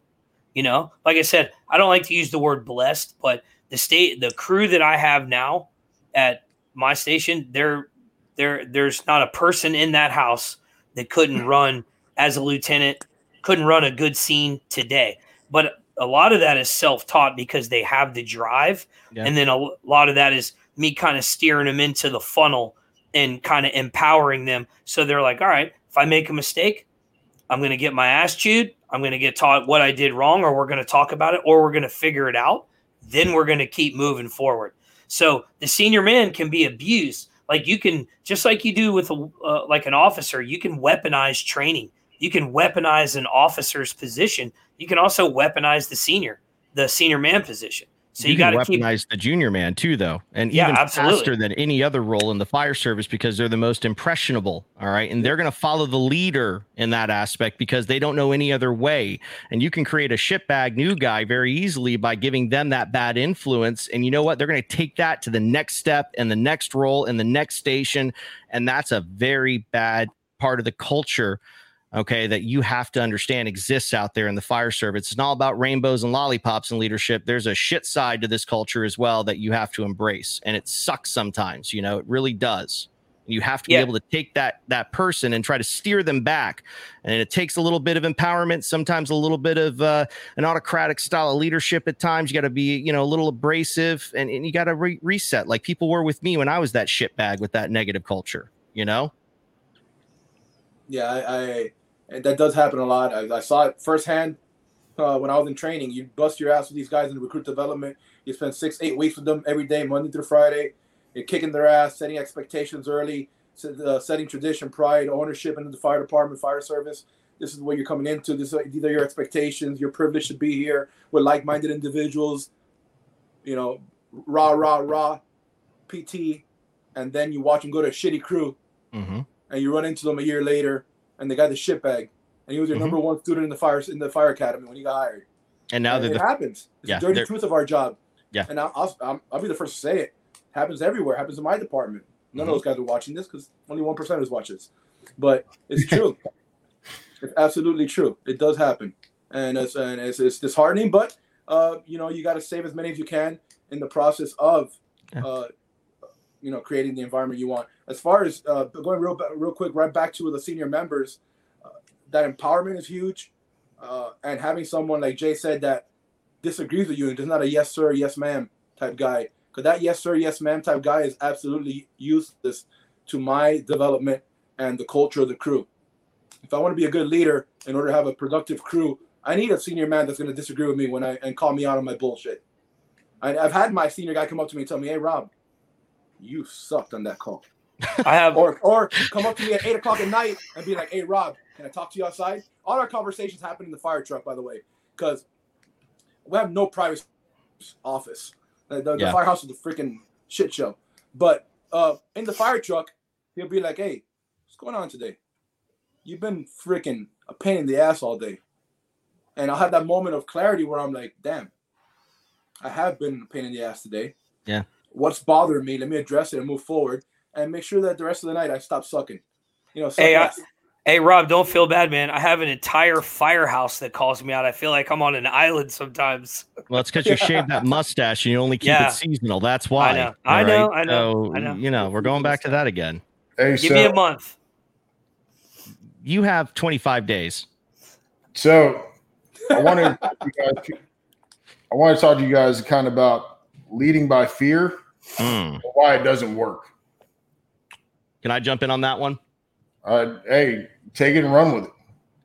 So, keeping names, keeping premise out of it, you've got a Lou who's got X amount of years of experience, right? And they run their company by one method, and that is imposing fear of, well, let's say reprimand, fear of discipline, fear of termination, especially in that first year. And those are the that's probably the most crucial of the five years because you're getting the most out of that first year, and that's going to springboard you to years two through five when you can actually move up and get promoted and do things if you're going to do that. So you take that leadership role and you use it for the negative, and you and, and this is where motivation comes in, and you're motivating in the fear for the negative. And guess what happens?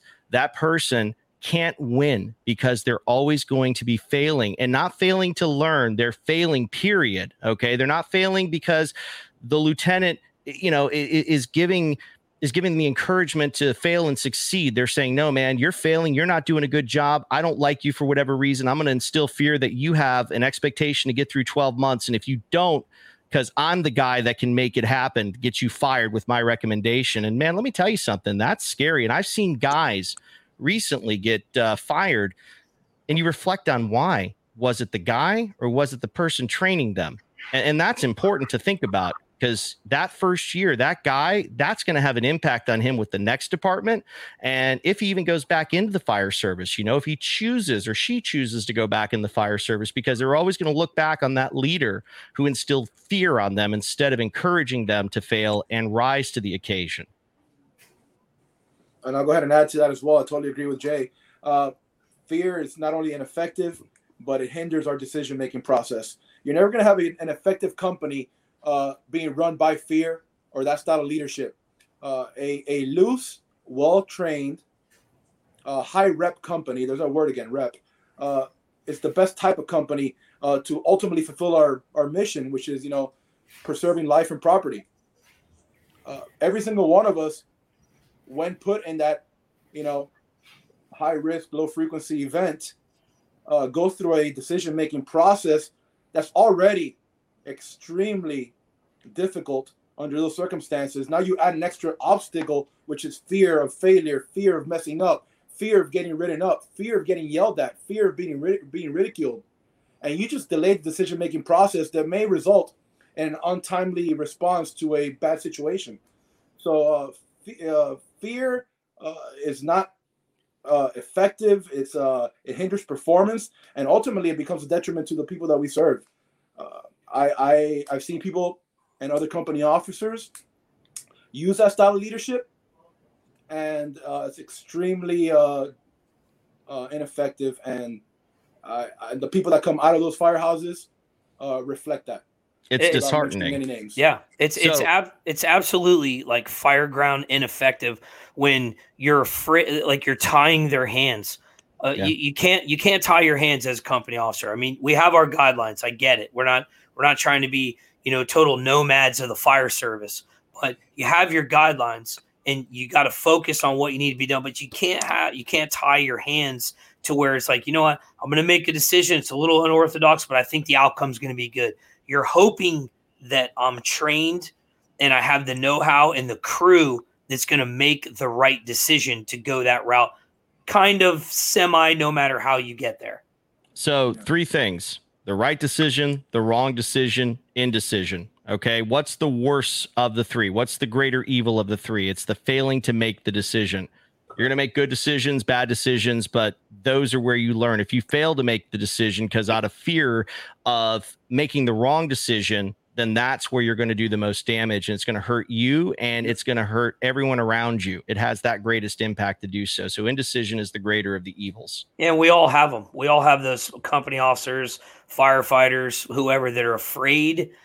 Uh, what, no matter what it is, if they're afraid, they're not sure of themselves, uh, their confidence levels are low, or they're in a position they shouldn't be in. We have those people, and the and the whole crew from their rank down knows that they're indecisive. They know mm-hmm. it.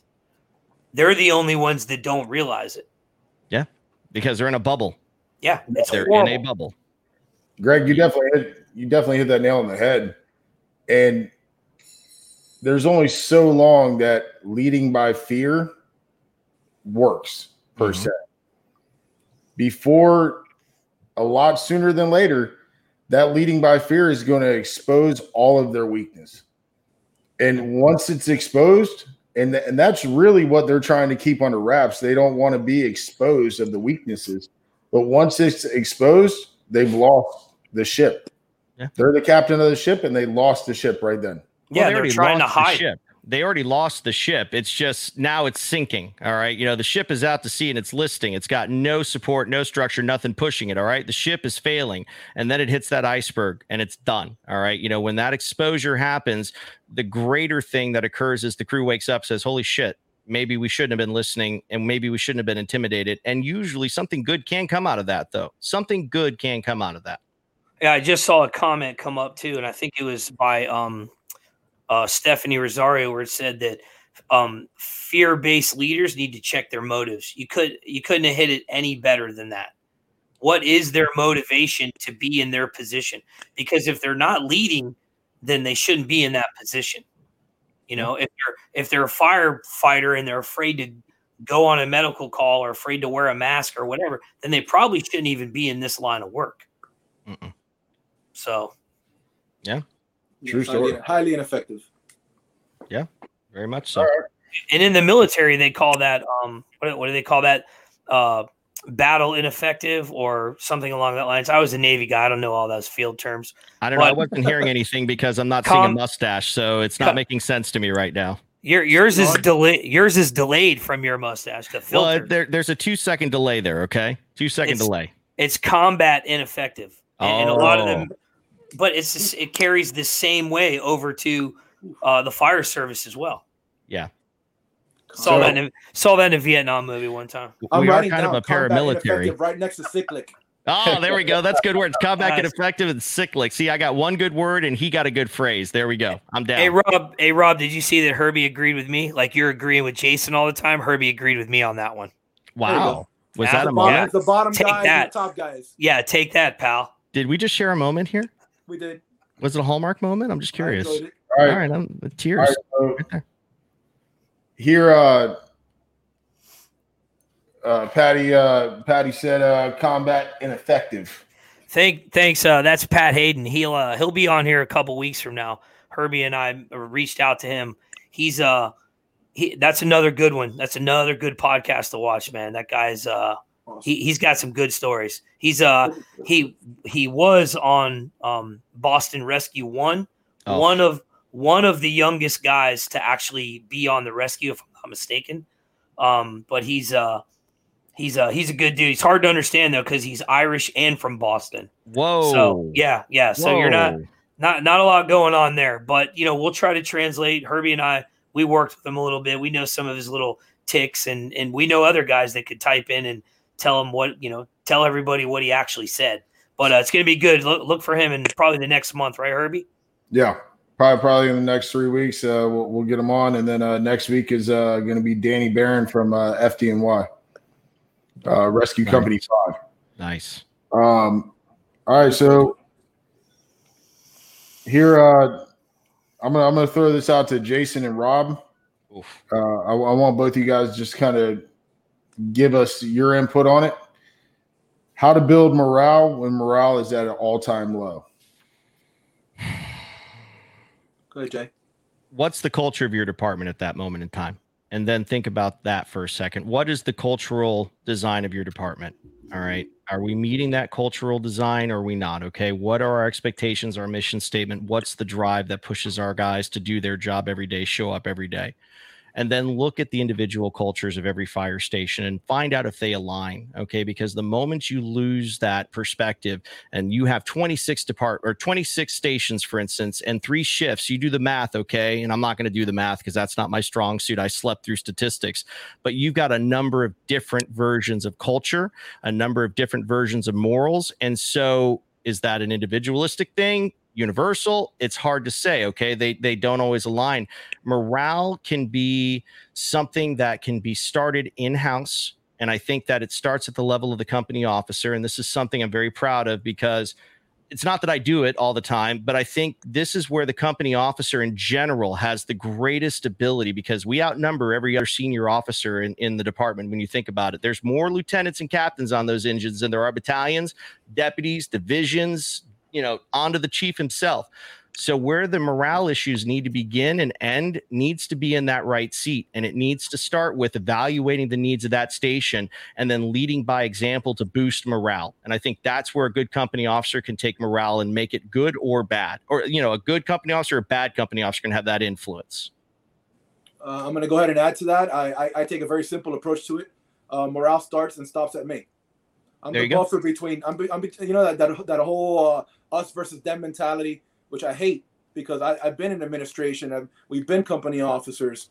Uh, but when I when the junior member sees administration or sees another company officer or sees a senior member, it becomes an us versus them mentality. I try to nip that at the bud immediately at our, at our level. Anything negative that comes from the top down, I try to stop it at my level, and Amen. vice versa. I like to focus on the firehouse.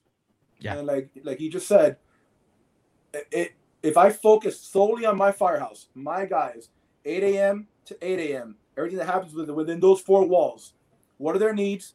Am I meeting their expectations? Can we have a good time while we do it? Are we going to train? What keeps them happy? Are they going to work out? Am I going to get the two guys ready to go to smoke diver? The driver guy going to get his driving time in? Are we going to have a couple of meals together? Are we going to sit at the kitchen table and talk? Are we going to uh, do the things that are normal to us, to the culture of that firehouse? Not so much the fire department, because there's a lot of things that happen in the fire department that we cannot control. Because that mm-hmm. pendulum swing comes sometimes gets gets very wide. Uh, now with the COVID and the calls and the PPE and the decon and mm-hmm. the policies and it's just completely overwhelming. Mm-hmm. I'll be the first to tell you that. Yeah. At first, we were we were managing and handling things uh, much better than we are now. Six months down the line, you know, we've been doing this for about six months now since March, and we're down here at the hub, you know, Broward and Dade County in Palm Beach County as well. So uh, the guys and girls are getting very tired, and there's a lot of operational fatigue happening and complacency because of the amount of time we've been working in this extraordinary environment where every call is a call that requires decon uh, of the truck, of the gear, of the clothes they're wearing, showers, downtime on the trucks. So our norm, what I've known to be a norm for the last 18 years, is no longer. So I still got to find a way to be that cheerleader so that when they're getting their ass kicked and they come back to the firehouse, uh, I can provide some type of normalcy. And uh, again, identifying their needs, focusing on the firehouse's needs, and maintaining some type of normalcy in this crazy world that we're living in right now. Yeah. And trying to focus on the needs of my members, not the needs of the fire department. I know that doesn't sound good being a company officer, but I'll make sure the fire department gets what it needs, but I also have to make sure that my guys have what they need as well to operate. And ultimately, uh, we're servants. You, that Every doesn't sound servant. That doesn't know? sound odd at all, though, Rob. When you think about it, okay, like you said, it begins and ends with you.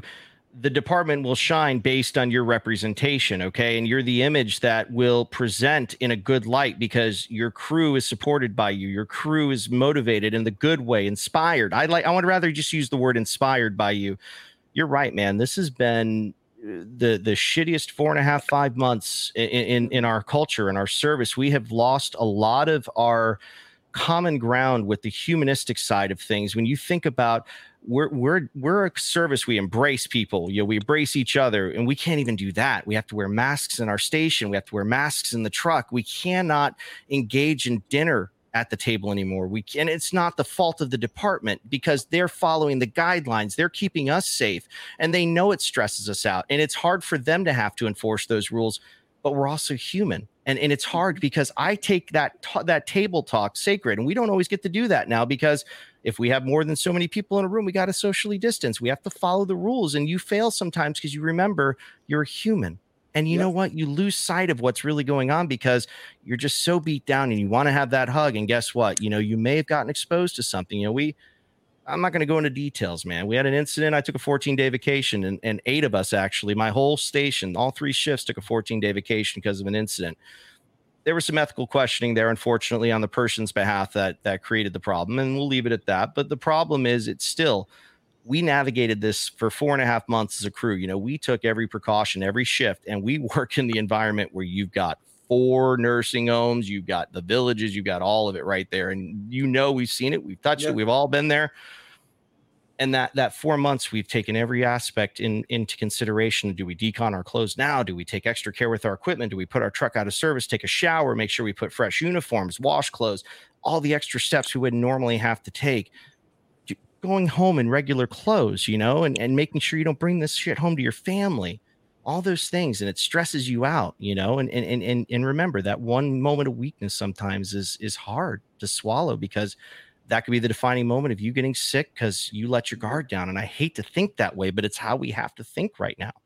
You know, we are fatigued.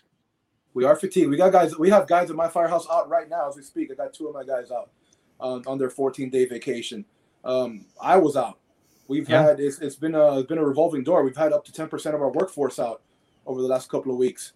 Uh, so keeping more uh, motivating our members, inspiring our members, uh, keeping the firehouse uh, morale high has been a challenge like no other in my career the last couple of months. Yeah. It's a full time job, and we have to go home and do it with our families. Yeah, but, yeah. but also on a on the touch on that, Rob, uh, I also feel that the morale is contagious. So if you got a brand new guy that's that's full of piss and vinegar, he comes in, he's just raring to go. He's going to motivate us, and it's going to get contagious, and that morale is just going to go throughout the station. There's only so long that the uppers can fight the morale. So if the morale starts low and it builds all the way up, there's only one thing they can do. They're going to have to accept it. They're going to have to buy into it, or eventually, guess what? They're going to end up getting out of there. But morale can start as low as the brand new fireman that comes in, who, in theory, is motivating the rest of the crew. Yeah. Yeah. That's 100%. true. That's true. That's a whole other way of looking at it. You know, from the bottom to the top versus the top to the bottom or the middle to the bottom. You know, you got to look at who can bring the enthusiasm into a house. You get a guy who's brand new, you know, in the early 20s, right out of high school. They got this job because they don't know anything about it, but you know what? It looked intriguing, and they walked through the door with an opt with an optimistic point of view and you know what? Maybe the the loose says hey that's cool. You know what? Maybe i should work with this guy and, and take some interest in that person or that girl. It doesn't matter you know just show give some love back and and and you know what it does for you? It boosts you up and maybe it inspires you to do other things yourself and things you never thought you would pursue in your career. I feel that uh i feel like you guys are doing it wrong. You need a nice pot of coffee a coffee cake sit around the table talk shit and then go out and uh, do a little training or something. Um, how do you know we're not already effing doing that? All right. Well, I mean, the coffee's on, and you know, I all right. I was just checking. Then maybe you guys are doing it right. You know, so we'll see. Uh, two two coffees, a pot of coffee and a Cuban coffee, or okay. pos- Pastelitos for you, Rob. Cafecito, all right, all right, espresso, and and I love it when my guys from Almirada or South Florida come up. You know, I had one bring up this entire system with a Bunsen burner heater thingy, and you know when you're teaching at the college, and and someone walks in with a tray of espresso ready to go, and it's like, okay, this is good. Hey, Beautiful. thank you. You know, it's like I'll take four of those and, and then come back later and I'll take four more. You know, it's like I, I grew up on that stuff down in South Florida and you can't get away from it. You got to have it. It's just a blessing. So, yeah, God bless South Florida. God well, if you're, if you're ever uh, if you're ever deployed or anywhere, find Florida Task Force Two.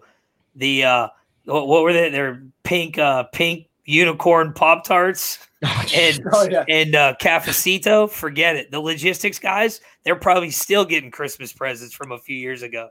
God bless them. That's amazing. But that's a sacred moment, is it not? Sitting at the table having oh, yeah. coffee. All right. Oh yeah. Hey, so the uh the comments are coming in crazy right now. So so Rob, nice shirt. Uh, Chief Warlow says uh, Key West does Cuban coffee too, just so you guys know. Well, come on up, Chief.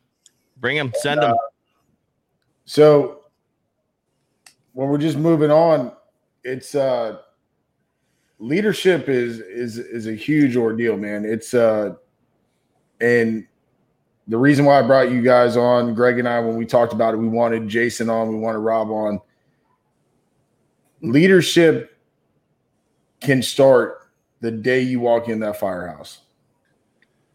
And to to touch base on that, you might have a guy who was doing construction prior to being in the fire service. You get a car into a house, well, guess what? He might be the guy you're leaning on right there. Mm-hmm. Taking the time to actually know the guys that work in your firehouse, their background is crucial. And I feel we do a disservice to that because we don't do it enough. We don't take time to actually invest in our guys to see exactly what their history is.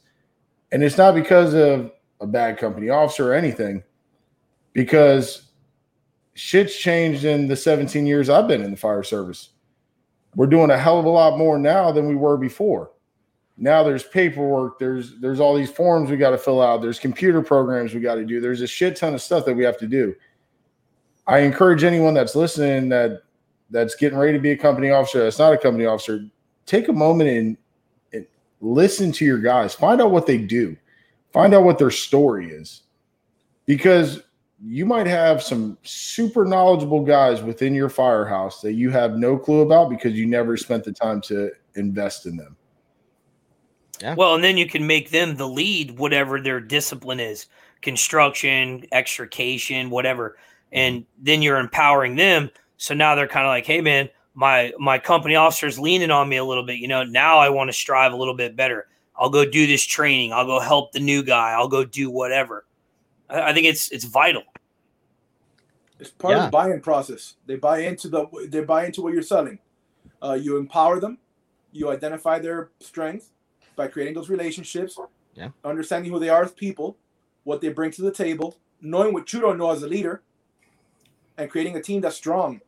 I mean, how how, how amazing is, to, is it to be able to have a team where you know you have you got the A team of whatever you need. You got your freaking saw guy, you got your mm-hmm. full entry guy, you got the other guy who sells out to the medical stuff, and he can work any code, any any medical call you need. and and and the list goes on and on and on. And it's impossible for you to think that you are the end all be all of every single one of those things. It's it's unrealistic, you know.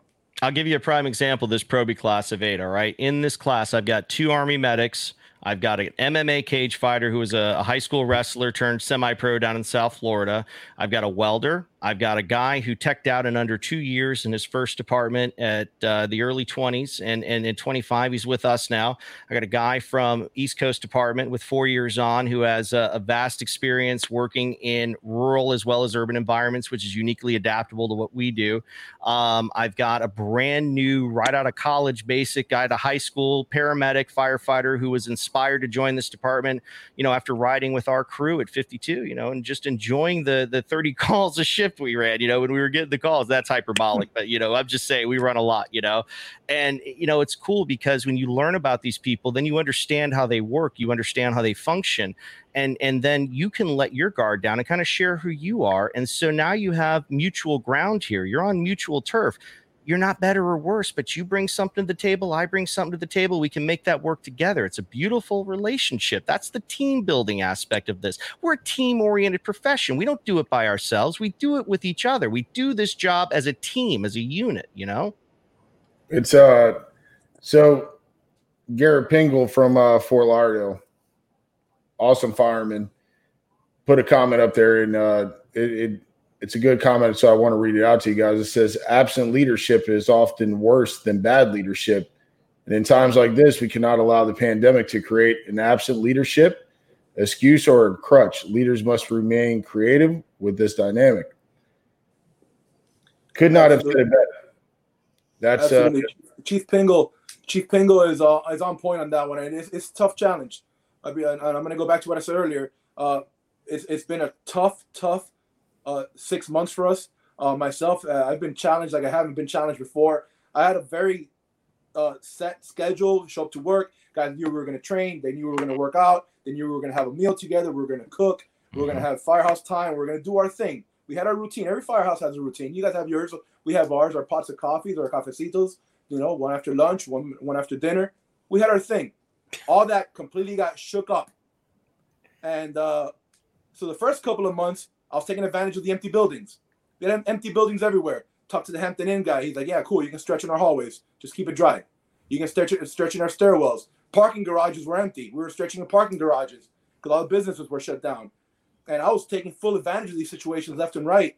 And as the operations drawn out now, and here we are pushing six months, it's become harder and harder and harder not to become fatigued and and and you're having your creativity challenged as a leader, as a trainer, as a as a motivator, as an inspirer to keep these members, uh, you know, not distracted, but um, mission oriented and mission ready because they're so COVID centric right now mm-hmm. that everything is PPE donning, doffing, uh, mm-hmm. uh, purchasing, ordering, deconning, and we've fallen away from in other shifts and other firehouses our primary mission, which is still you know, the blue collar craft of firefighting. We got to stretch and pull and force and throw ladders, and, and to create some normalcy for these members, some mental health.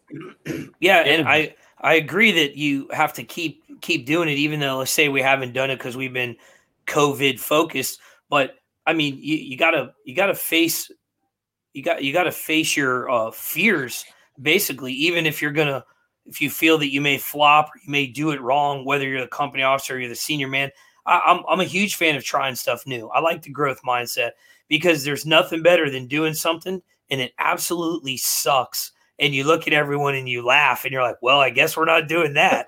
you know? Mm-hmm. So it's like that's yeah. classic. So it's it's perfect. I'm a, I'm a big fan of that. So you got to face your own fears so everybody meets their goals, which is obviously going home in the morning, being safe, finishing out your career, spending your pension, and then everything else that falls in on your work, you know? What frustrated us was, you know, we have a lot of commercial in my first two. And when it all went down, you know, nobody went in. It didn't matter who, unless it was an emergency, you weren't going in. I mean, all our nursing homes went on lockdown. Most of them wouldn't let us in there at all. Um, you know, there was very little. It was a ghost town in our neighborhood, and we went from a vibrant community, you know, with an infrastructure that was well supported, to empty parking lots for you know several miles up and down 27 and 441. You know, that used to be lined with vehicles. And one of the biggest obstacles, and, and how dynamic this was in the early stages, where we went from gatherings to no gatherings to, okay, you just got handed a Proby, another one. And I did like the first week of this pandemic, and there were expectations. And we even had to put those expectations in check and okay what can we do? What can we do? Can i get these accomplished in 15 shifts? And that's a lot lot of less time than you think. I mean when you're looking at several obstacles and hurdles that you have to overcome like with my my guy at the beginning of the year versus now you know, we were pre-planning, we were in these buildings, we were looking at the systems, we were looking for the FDCs, the hydrants, we were tracking these parking lots, we were going into these communities, we were, you know, we were walking around trailers, you know, in some of these communities' homes, you know, hey, what do we do here? What would you do here? How would you stretch that? And then you couldn't do that because you couldn't engage or be near people unless it was an emergent situation and then you had to be in ppe and you know that even evolved and so it was incredibly frustrating you know march through april you know that was a, a rough time because that's when things really started ramping up and things really started slowing down and then we get this break and everything's opening up back. You know, it's vibrant again and things are happening. All of a sudden, now we're back at that damn near we're shutting things down stage again. And it's like, man, we just got a breath of fresh air. And the second wave came back so quick. And how frustrating is it to see things slowly digressing back? That's a morale hitter too, you know, because you're thinking, man, I used to be able to do this and I can't do that, you know? Yep. Yep. Absolutely. I think we're all feeling it. It sucks. That was a good, that was a good, good comment by Chief Pingle. No, absolutely. It's uh so when we get ready to wrap this up, uh the four of us we we all teach at different uh different areas and stuff like that. What are some of the things that uh I'll start with Rob and then we'll go to Jason and then we'll go up to Greg.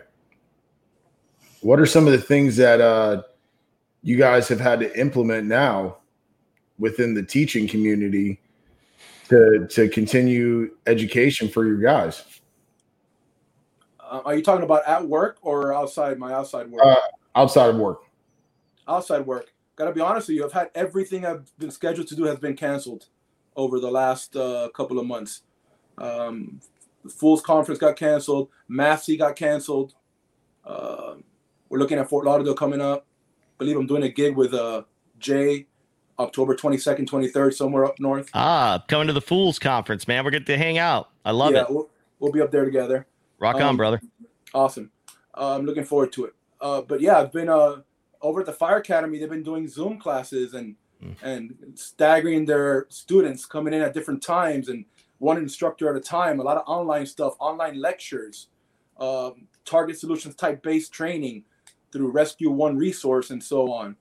It's uh it's been a, a complete you know 180 of what, where we were because a lot of our job has so much to do with hands-on and that human interaction and and Yeah. being able to show you know this is the way you grab and drag and hold and this is the way you use the your your the, the, your body to the best mechanical position or advantage to throw that ladder drag that person pull that line and being unable to do that for the last six months has really freed up my schedule honestly but um, i'm looking forward to getting back Yeah. to it Yeah. um, because I, I miss that that's my time where i get to learn teach and interact and be part of the brotherhood and the fellowship which i need for my soul in order to keep doing what i do every third day at my firehouse and i kind of lost that the last six months so i'm looking forward to getting back into the swing of things Absolutely. I can echo just about every bit of that, Rob. And coming from being someone who was every month, every month, one week a month, living at the fire college, just 20, 30 minutes up the road from my house, but I would stay there and stay engaged because, you know, we had a lot of people travel in from other parts of the state. It was great to have the guys from Pensacola, from South Florida, from the Keys, you know, even the Virgin Islands and, and the Turks and Caicos coming up and taking classes at the Florida State Fire College. And then all of a sudden, operations like that ceased. And we basically i taught my last class in march and by god's grace i was able to get in for a couple of days to teach a class uh, late or early last month and it was great but then it's it ceased again. So teaching had become non-existent for several months and it was very frustrating. You know you go from being in that classroom like you said it's not about what you're teaching sometimes it's about what you're learning from and the interaction from the people that you're teaching you're learning more from them in most cases because they're sharing perspectives. You can talk all day long and share, like, you know, we can have this dialogue with people, but it's better to get some of that feedback from them to maybe think differently. And you say, okay, I can adapt that to here and try this there because you know what? They have great ideas too. And they learn because they, they feel like, you know, hey, I'm, I'm getting that positive, you know, feedback on both sides. The downfall is now you don't have that. And when you're engaged in the classroom, well, shit, man, what are you going to do? So I thought about online, I thought about teaching programs, and then you know, out of nowhere, I got the call, "Hey, would you like to come teach pump ops for the recruit class?" I was jumping at the opportunity. I was giddy at the opportunity. Little did I know, like I said, July and August in the Florida heat up here, you know, you'd be outdoors all day. I forgot just how fun that was. And it's not fun. Let me just put it to you that way. But you know, it was fun flowing water, working with the brothers, and getting these kids trained to be pump operators. And that was great because that's such an important role in our department, our part of our culture. And it's just been so awesome to bring that program to our community, to our county, and be able to share it with this class in a first time opportunity. So, yeah, man, it's just awesome to be able to do that. And hopefully, October, we'll be able to do the same thing when we do another hiring. So, I'm just going to keep pushing on that mission right now and just try to keep getting in the classroom where I can. Awesome. How about you guys? What are you guys up to? I don't know. Herd's about five foot eight. That's what I'm thinking, right? No, so I know Greg is not. No, I was gonna say oh, five, okay. five. Here we go. Here we go. uh, so so we're uh, we're we're actually picking back up speed right now. Uh, a bunch of departments have reached out to us, so uh, we're doing classes now. But it's uh it's something like we've never done in the 12, 13 years that uh, Greg and I've been teaching together. Excuse me. It's uh now we're doing temperature checks. We're doing mm-hmm. kind of the classroom. We got hand sanitizer stations. Before you know it, I mean, we're spending an hour just doing prep work when the class is starting of of everything. Social distancing, we got masks. It, it, it's it's something that we've never seen, at least in my lifetime. Yeah.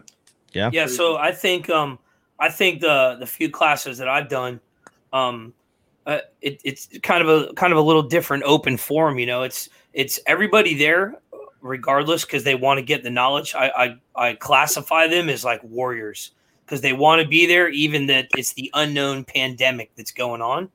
And one of the things that I ask them is like, hey man, be honest. Be honest with yourself. Be honest with us. If you guys go out you know, the night before and you're doing some boozing and you're with 20 or 30 people around, you don't know where they're at, wear a mask the next day. If you're staying at home and you're with your family and you're kind of doing the thing that everyone else is doing, come in, we'll figure it out. We'll try to stay six feet away. But when I'm doing a safety check on someone going off a 10 story building, it's hard to be six feet away. You yeah. got to put hands on, you got to touch them, you got to do. And then you know, when you're going up inside a building and you're doing some shoring or you're doing some RIT team stuff or, you know, extrication, I mean, you're trapped. You're around them. And you know how it is in the heat of Florida.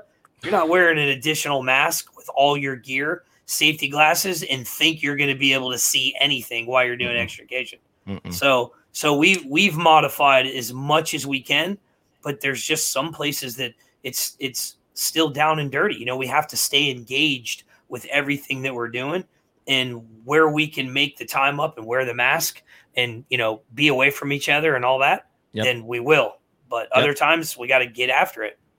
And and that's what we're doing with this class as well every day. It's a mask on and you're wearing it no matter what. You're in the building. We have the social distancing in place. You know we have a class of eight. It was designed that way. We, we we're going to have a class of 16 for this pump ops class but we had to limit it because we had to create that space for the room outside we're wearing masks and it can become cumbersome. You know i wear glasses. I don't have sunglasses with prescription lenses so you know what happens the moment you step out in the florida humidity with a mask you can't see. So it's like mm-hmm. okay hey look at that. Oh it's fuzzy you know and, and so you know it's like all right it's bad enough that i'm um, sweating profusely and you see these kids wearing these gaiters or these masks and some of them are nylon and they soak up that water from the sweat you know and then they become another form of a, a hindrance to breathe and so they've got to wring them out to put them back on and it's just frustrating, but it's the way we have to operate in order to keep each other safe. And and that's the bottom line. You can't we can discourage it, disagree with it, it doesn't matter. We have an obligation to keep each other safe and we have an obligation to train and at the same time the two have to coexist and and we just have to figure the ways to make that happen. Hey uh hey Jason, me and um me and Herb are trying to patent a mask that Yeah.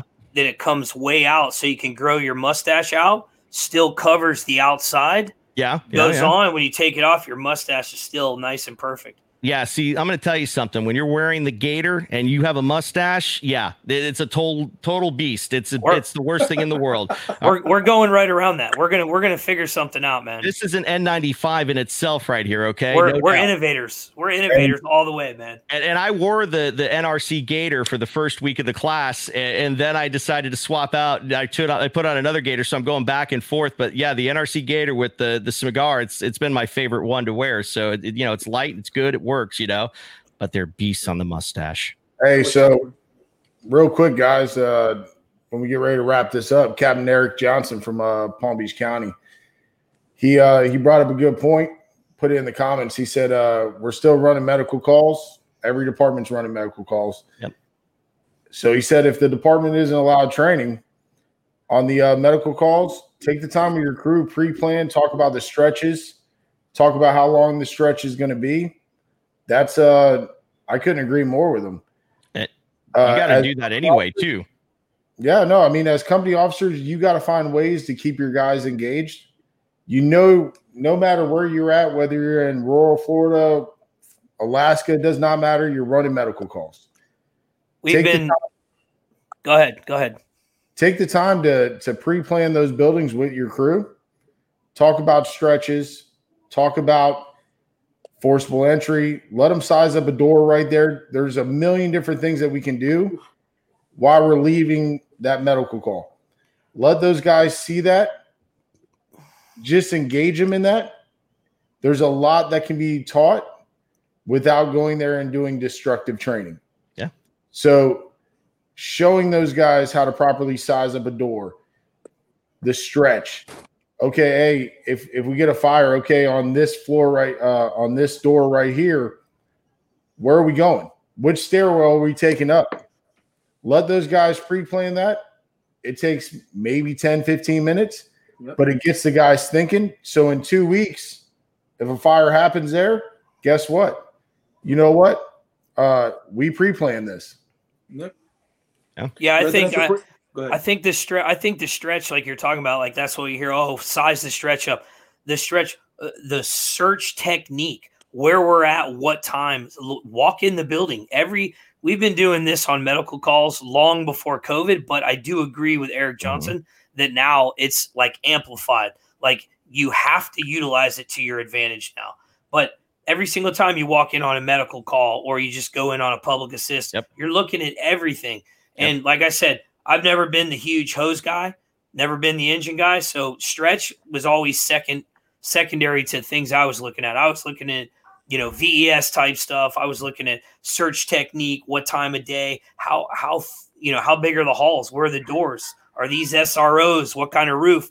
I mean, just going right down the, the whole run. And then now my crew has got me looking at, you know, oh, what about this stretch? What am like, all right, I'll bite. I'll go in on the hose line. Um, I've had the privilege to uh, work with Eric at the at the academy with uh, Captain Johnson, and uh, last year at uh, Fort Lauderdale, the fire conference. Uh, he's locked in. He's absolutely right. We do a lot of uh, a lot of that already. Like uh, Greg just said, we, you know, the, the, our residential uh, pre-fire plan, sitting around waiting for the rescue, or sitting at the at the house, rescue's working, we're backing them up. Uh, a lot of positioning, where are we parking the truck, what kind Mhm. of roof are we looking at, how far is our stretch in the front yard. I'm also I'm not really a hose guy myself, Greg, but I ride a modern piece apparatus, you know, a Quint company. So Kill the fire fire- service. Multi-purpose with a ladder. Just say it. Multi-purpose Yeah. with a ladder. Okay. some days Quint- they identify an engine, other days the- the truck. Most of the time, It's all good. ambulance. It's good. It's good. You got the the Quint- equipment and water. The Hey, quit killed the fire service, man. I agree with you guys. All right, it's nice. They're dropping me too, dude. It's cute. It is so cute. What's it? What's that like a? What's that like a thirty-seven foot ladder on it? What What do you have on the top of that thing? 78. 78. hit the proper positioning, right angle. Anyway, we do that all. We do that all the time. We do that all the time in all our all our residentials. And uh, and again, like like Herb said, burn down every freaking house in your district. Every every time we're sitting at a light, I'll look over at a house in the corner and I'll burn it down in my head. Where would I park the truck? Where's my first line going? Where's my second line going? I look over at my driver, Dave. Hey, Dave, saw the property on 31st Street. We're sitting at the light. This is a two second conversation. If we pull up the truck here, we're gonna get our ass close to that side of the building so we can Yeah. maximize the reach of our 78 foot ladder. Yep. You know, so we, we talk about this all the time. So burn down every house in your city and do those residential pre-fire plans. especially in those high risk, low frequency events where you run into hoarder homes or homes with surprises that have basements, which we have up here. I've walked into several homes where you walk through the door and all of a sudden there's a big opening and below you it's a basement. It's like, this is Florida. Well, I've got a basement in my house, but this is funny to see because that's a northern thing. You don't see basements in Florida that often. I'll be surprised. They're everywhere. And you just don't know until you get in that house to actually find it and you got to think about it. What are you going to do if you walk through that door and you've got smoke bank down to the floor and you're walking through it and now you go over that that railing and you're down 15 feet down to the ground because you're you know you went down the hole. You didn't actually know it was there.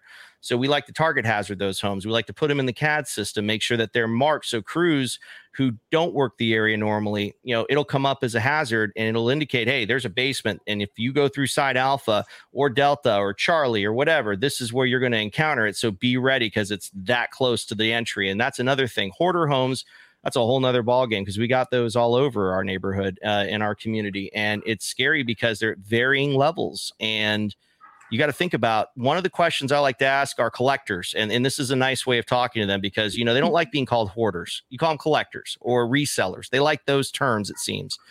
Where do you sleep at night? Because they don't always sleep in the bedroom, do they? No, because most of the bedrooms are usually packed full of shit. They don't sleep in the conventional places you would expect those people to sleep, most people to sleep in, right? Most people sleep on a recliner, in the living room, on a sofa. They'll sleep where they have space, and that's usually not going to be the bedroom. So you want to know where am I going to go the moment you roll up on that house when it's on fire, high high risk, low frequency.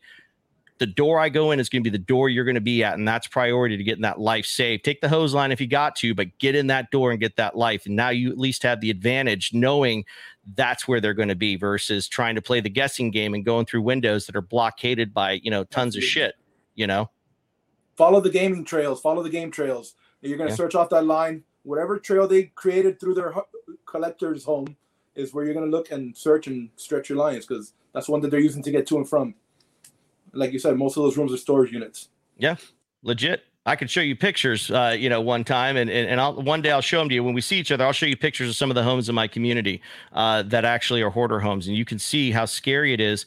You see a window, but you don't see the other side of that window, and you go to VES that room, and and you're punching through, and you're okay breaking glass, but then you're blockaded by a dresser or a pile of you know uh, whatever, you know, boxes, you know, clothes, you name it, garbage you can't get through it because you know I got a woman who sleeps in a room that has clothes surrounding her from the floor to the ceiling. You can't go through that window. You got to go through the door on the Charlie side of the building, and then you know that the family sleeps on the slider. You got to go through the slider because they've got the sofa and the couch right there, the sofa and the recliner. So I know I've got the woman here and I got the two people here, and those those are the two rooms I got to focus on when I get on scene if it's on fire.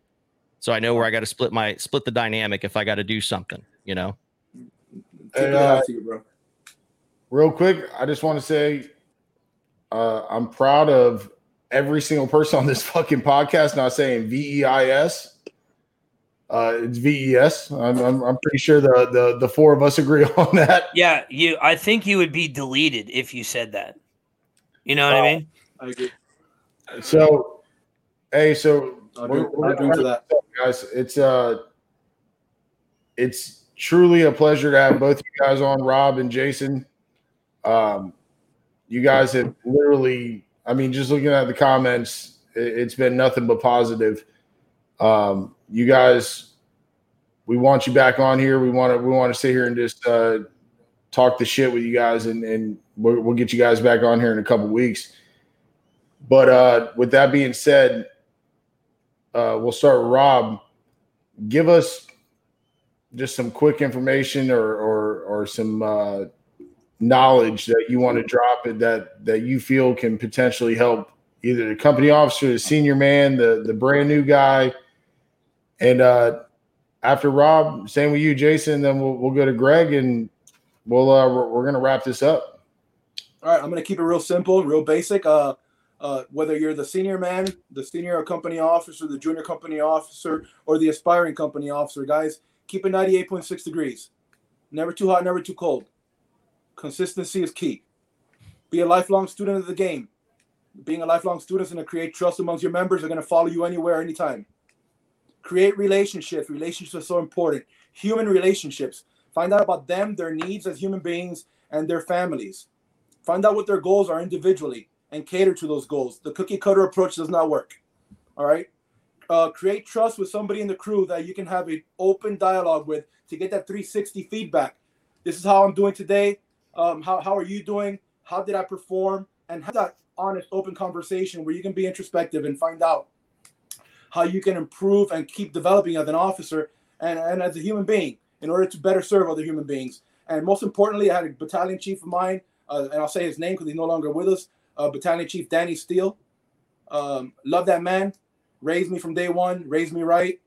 Um, rest in peace. He pulled me over aside one day and uh, said, uh, Rob, uh, understand you just made lieutenant and this is your first step.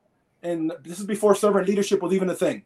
Mm. And said, you know, uh, never forget that these men and women that are now your subordinates, you know, and I'll use that term lo- loosely again, are do not serve you, and they are not here to serve you. You're here to serve them. And every time you promote thereafter, you're responsible for serving more people. You're serving them, their needs, and their families, and the public that we are sworn to protect. Okay? Um, and he said this in 2005 before I had ever read a book on servant leadership. And he, he just got it back then. And that stuck with me throughout my entire career. Anytime that I had to do something that I thought was beneath me, based on immaturity and what I saw from other officers that I, at the time I thought were doing it right, I remember Danny Steele's words, and I'd be like, you know what, I'm here to serve them, and I and I chose to take this test. I chose to take this position. I know where I want to be 10 years from now. And I'm going to continue serving those people that are working with me at the firehouse and prepare them as best I can for them to become leaders themselves and to continue serving the public that we protect. I, I thank you for having me on here. I had a blast. Time flies when we do this. I'm glad I got to meet Jay finally. Look forward to working with you in October. Look yeah. forward to working with both of you guys again. Anybody wants to reach me, reach out to me. I'm on social media. I know you guys all contact me via Facebook give me a call or reach. Uh, you can email me at captainrob1075 at gmail. Thank you. Sweet. I'm going to start two things. Herb, Greg, first time we met each other, I fell in love with both of you. And and and Herb, you know, we've we've evolved a friendship that I'm grateful for and and you have been by my side. I've shared deep things about who I am with you in reflection and you still stood by my side and, and you still understood you know the human factor exists in this world and that it's okay to be a leader that fails and it's okay to be a human that fails and, and i'm grateful for you. And greg i I, I often look at that picture with that mustache that we took together the day i won that awesome cooler and i reflect on that moment and i see a pride in your eyes that i, I really admire and a love for this service that I, I think is second to none and what you guys do with national rescue consultants I I praise, I talk about all the time. I share your your material in your classes because I believe in what you guys do.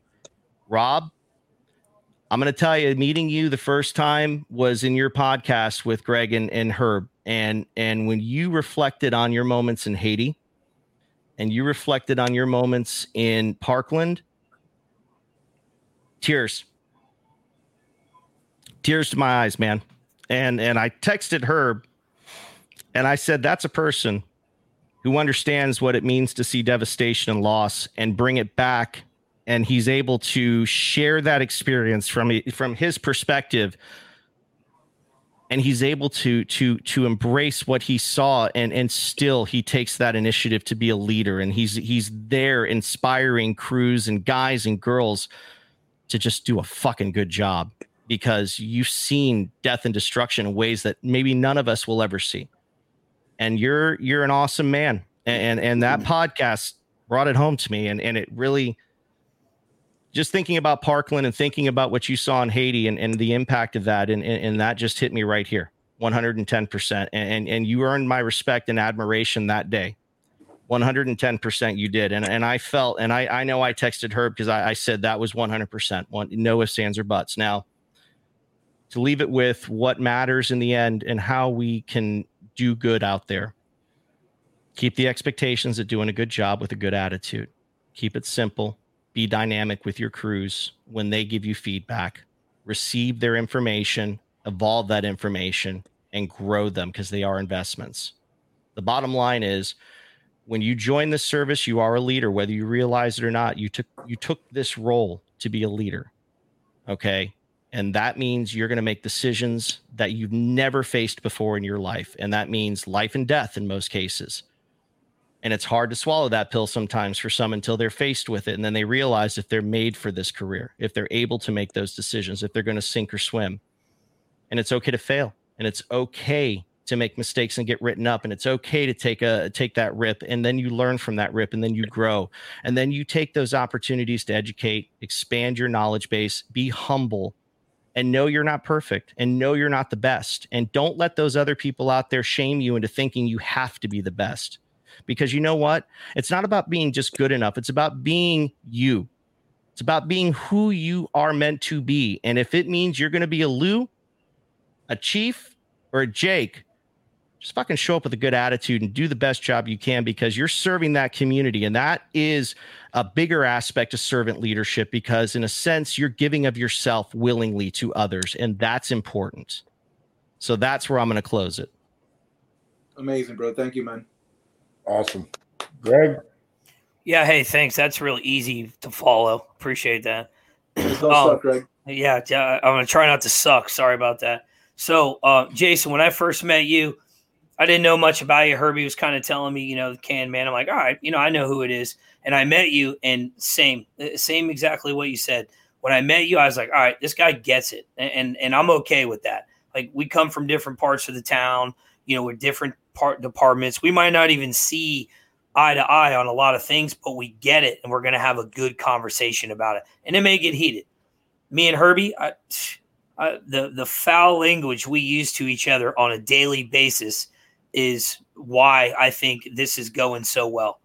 And um, you know, thanking Rob, and, and, there's a there's a reason Rob's on here is because I know Rob and I know him well. I've learned a lot from him, and I'm sure I've showed him a few things, and and you know, we just have a mutual respect. But Rob's the kind of guy that when he's in the room, you want to make yourself better, no matter what it is.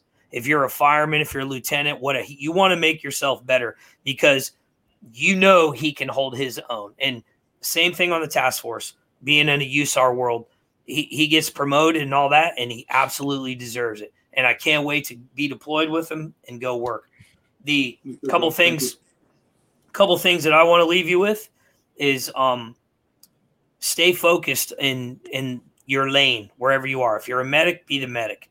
If you're if you're on a truck, you're on a squad, you're on an engine. If you're a chief, stay focused because that keeps the tactical rhythm nice and smooth. As a company officer, stay disciplined when you're on scene and just control the rescue riot. Not everybody needs to run into the door. It's important to be out by the hydrant. It's important to be inside. It's important to go to the roof and then you get canceled and you don't have to go to the roof. So control the rescue riot. Have a growth mindset versus a fixed mindset. That's a big one. That's my that's my go-to term lately. And um stay with task. Uh your tactical level, your abilities, your skills, and your knowledge. Keep that task in in your mind. And as a company officer, I can't say it enough, or, or even a leader, don't weaponize leadership. Like we say, this is the best job there is. So don't weaponize being a leader. Make make everyone want it want your position. Makes make them want to steal and earn and get your position. And then teach teach from the data. Lead from the data, have evidence-based leadership. If shit doesn't work, there's a reason it doesn't work. And if it does work, roll with it, make it better. And um and then I'll just leave you with the whole little phrase that I, the little cliche is good enough isn't good enough anymore you got to step your game up always. Yep. Awesome. Yeah, It's uh all you guys are literally pioneers in the fire service and I am truly humbled enough to be a part of this small clique of guys that truly get it, guys and girls. And the piece of advice that I can give the guys that are listening is be a student, learn every day. And it's a saying I say all the time, and some people can't stand it and some people like it. This is more than a t shirt and a fucking sticker. Goddamn right. So you go out, every fucking fire station has a guy that has 50 million stickers on the back of his truck. Every shirt that he owns is a fire department shirt, but he might suck at the job. Don't be that guy. Invest in yourself and be the best fireman that you possibly can be. And I'm not going to sit here and ramble on about it. I'm going to leave it at that. It's more than a shirt and a sticker. However, you take it, that's on you. But if you sit there and, and, and you reflect on it, be better than what you were yesterday and continue to grow. That's the most I can give you. And with that being said, we're going to wrap up uh, podcast number three. Uh, I truly thank uh, Jason Liska, the can man. I thank Rob Ramirez. On behalf of Greg Rogers and myself, we're, we're going to sit here and uh, shout out the sponsors real quick. We want to shout out Breach Point USAR. We want to shout out the Can Man Radio Show, First Due Screen Printing, IDLH Apparel, Kong USA, and Nozzleman Leather. With that being said, we appreciate you guys tuning in. We'll catch you on the next one.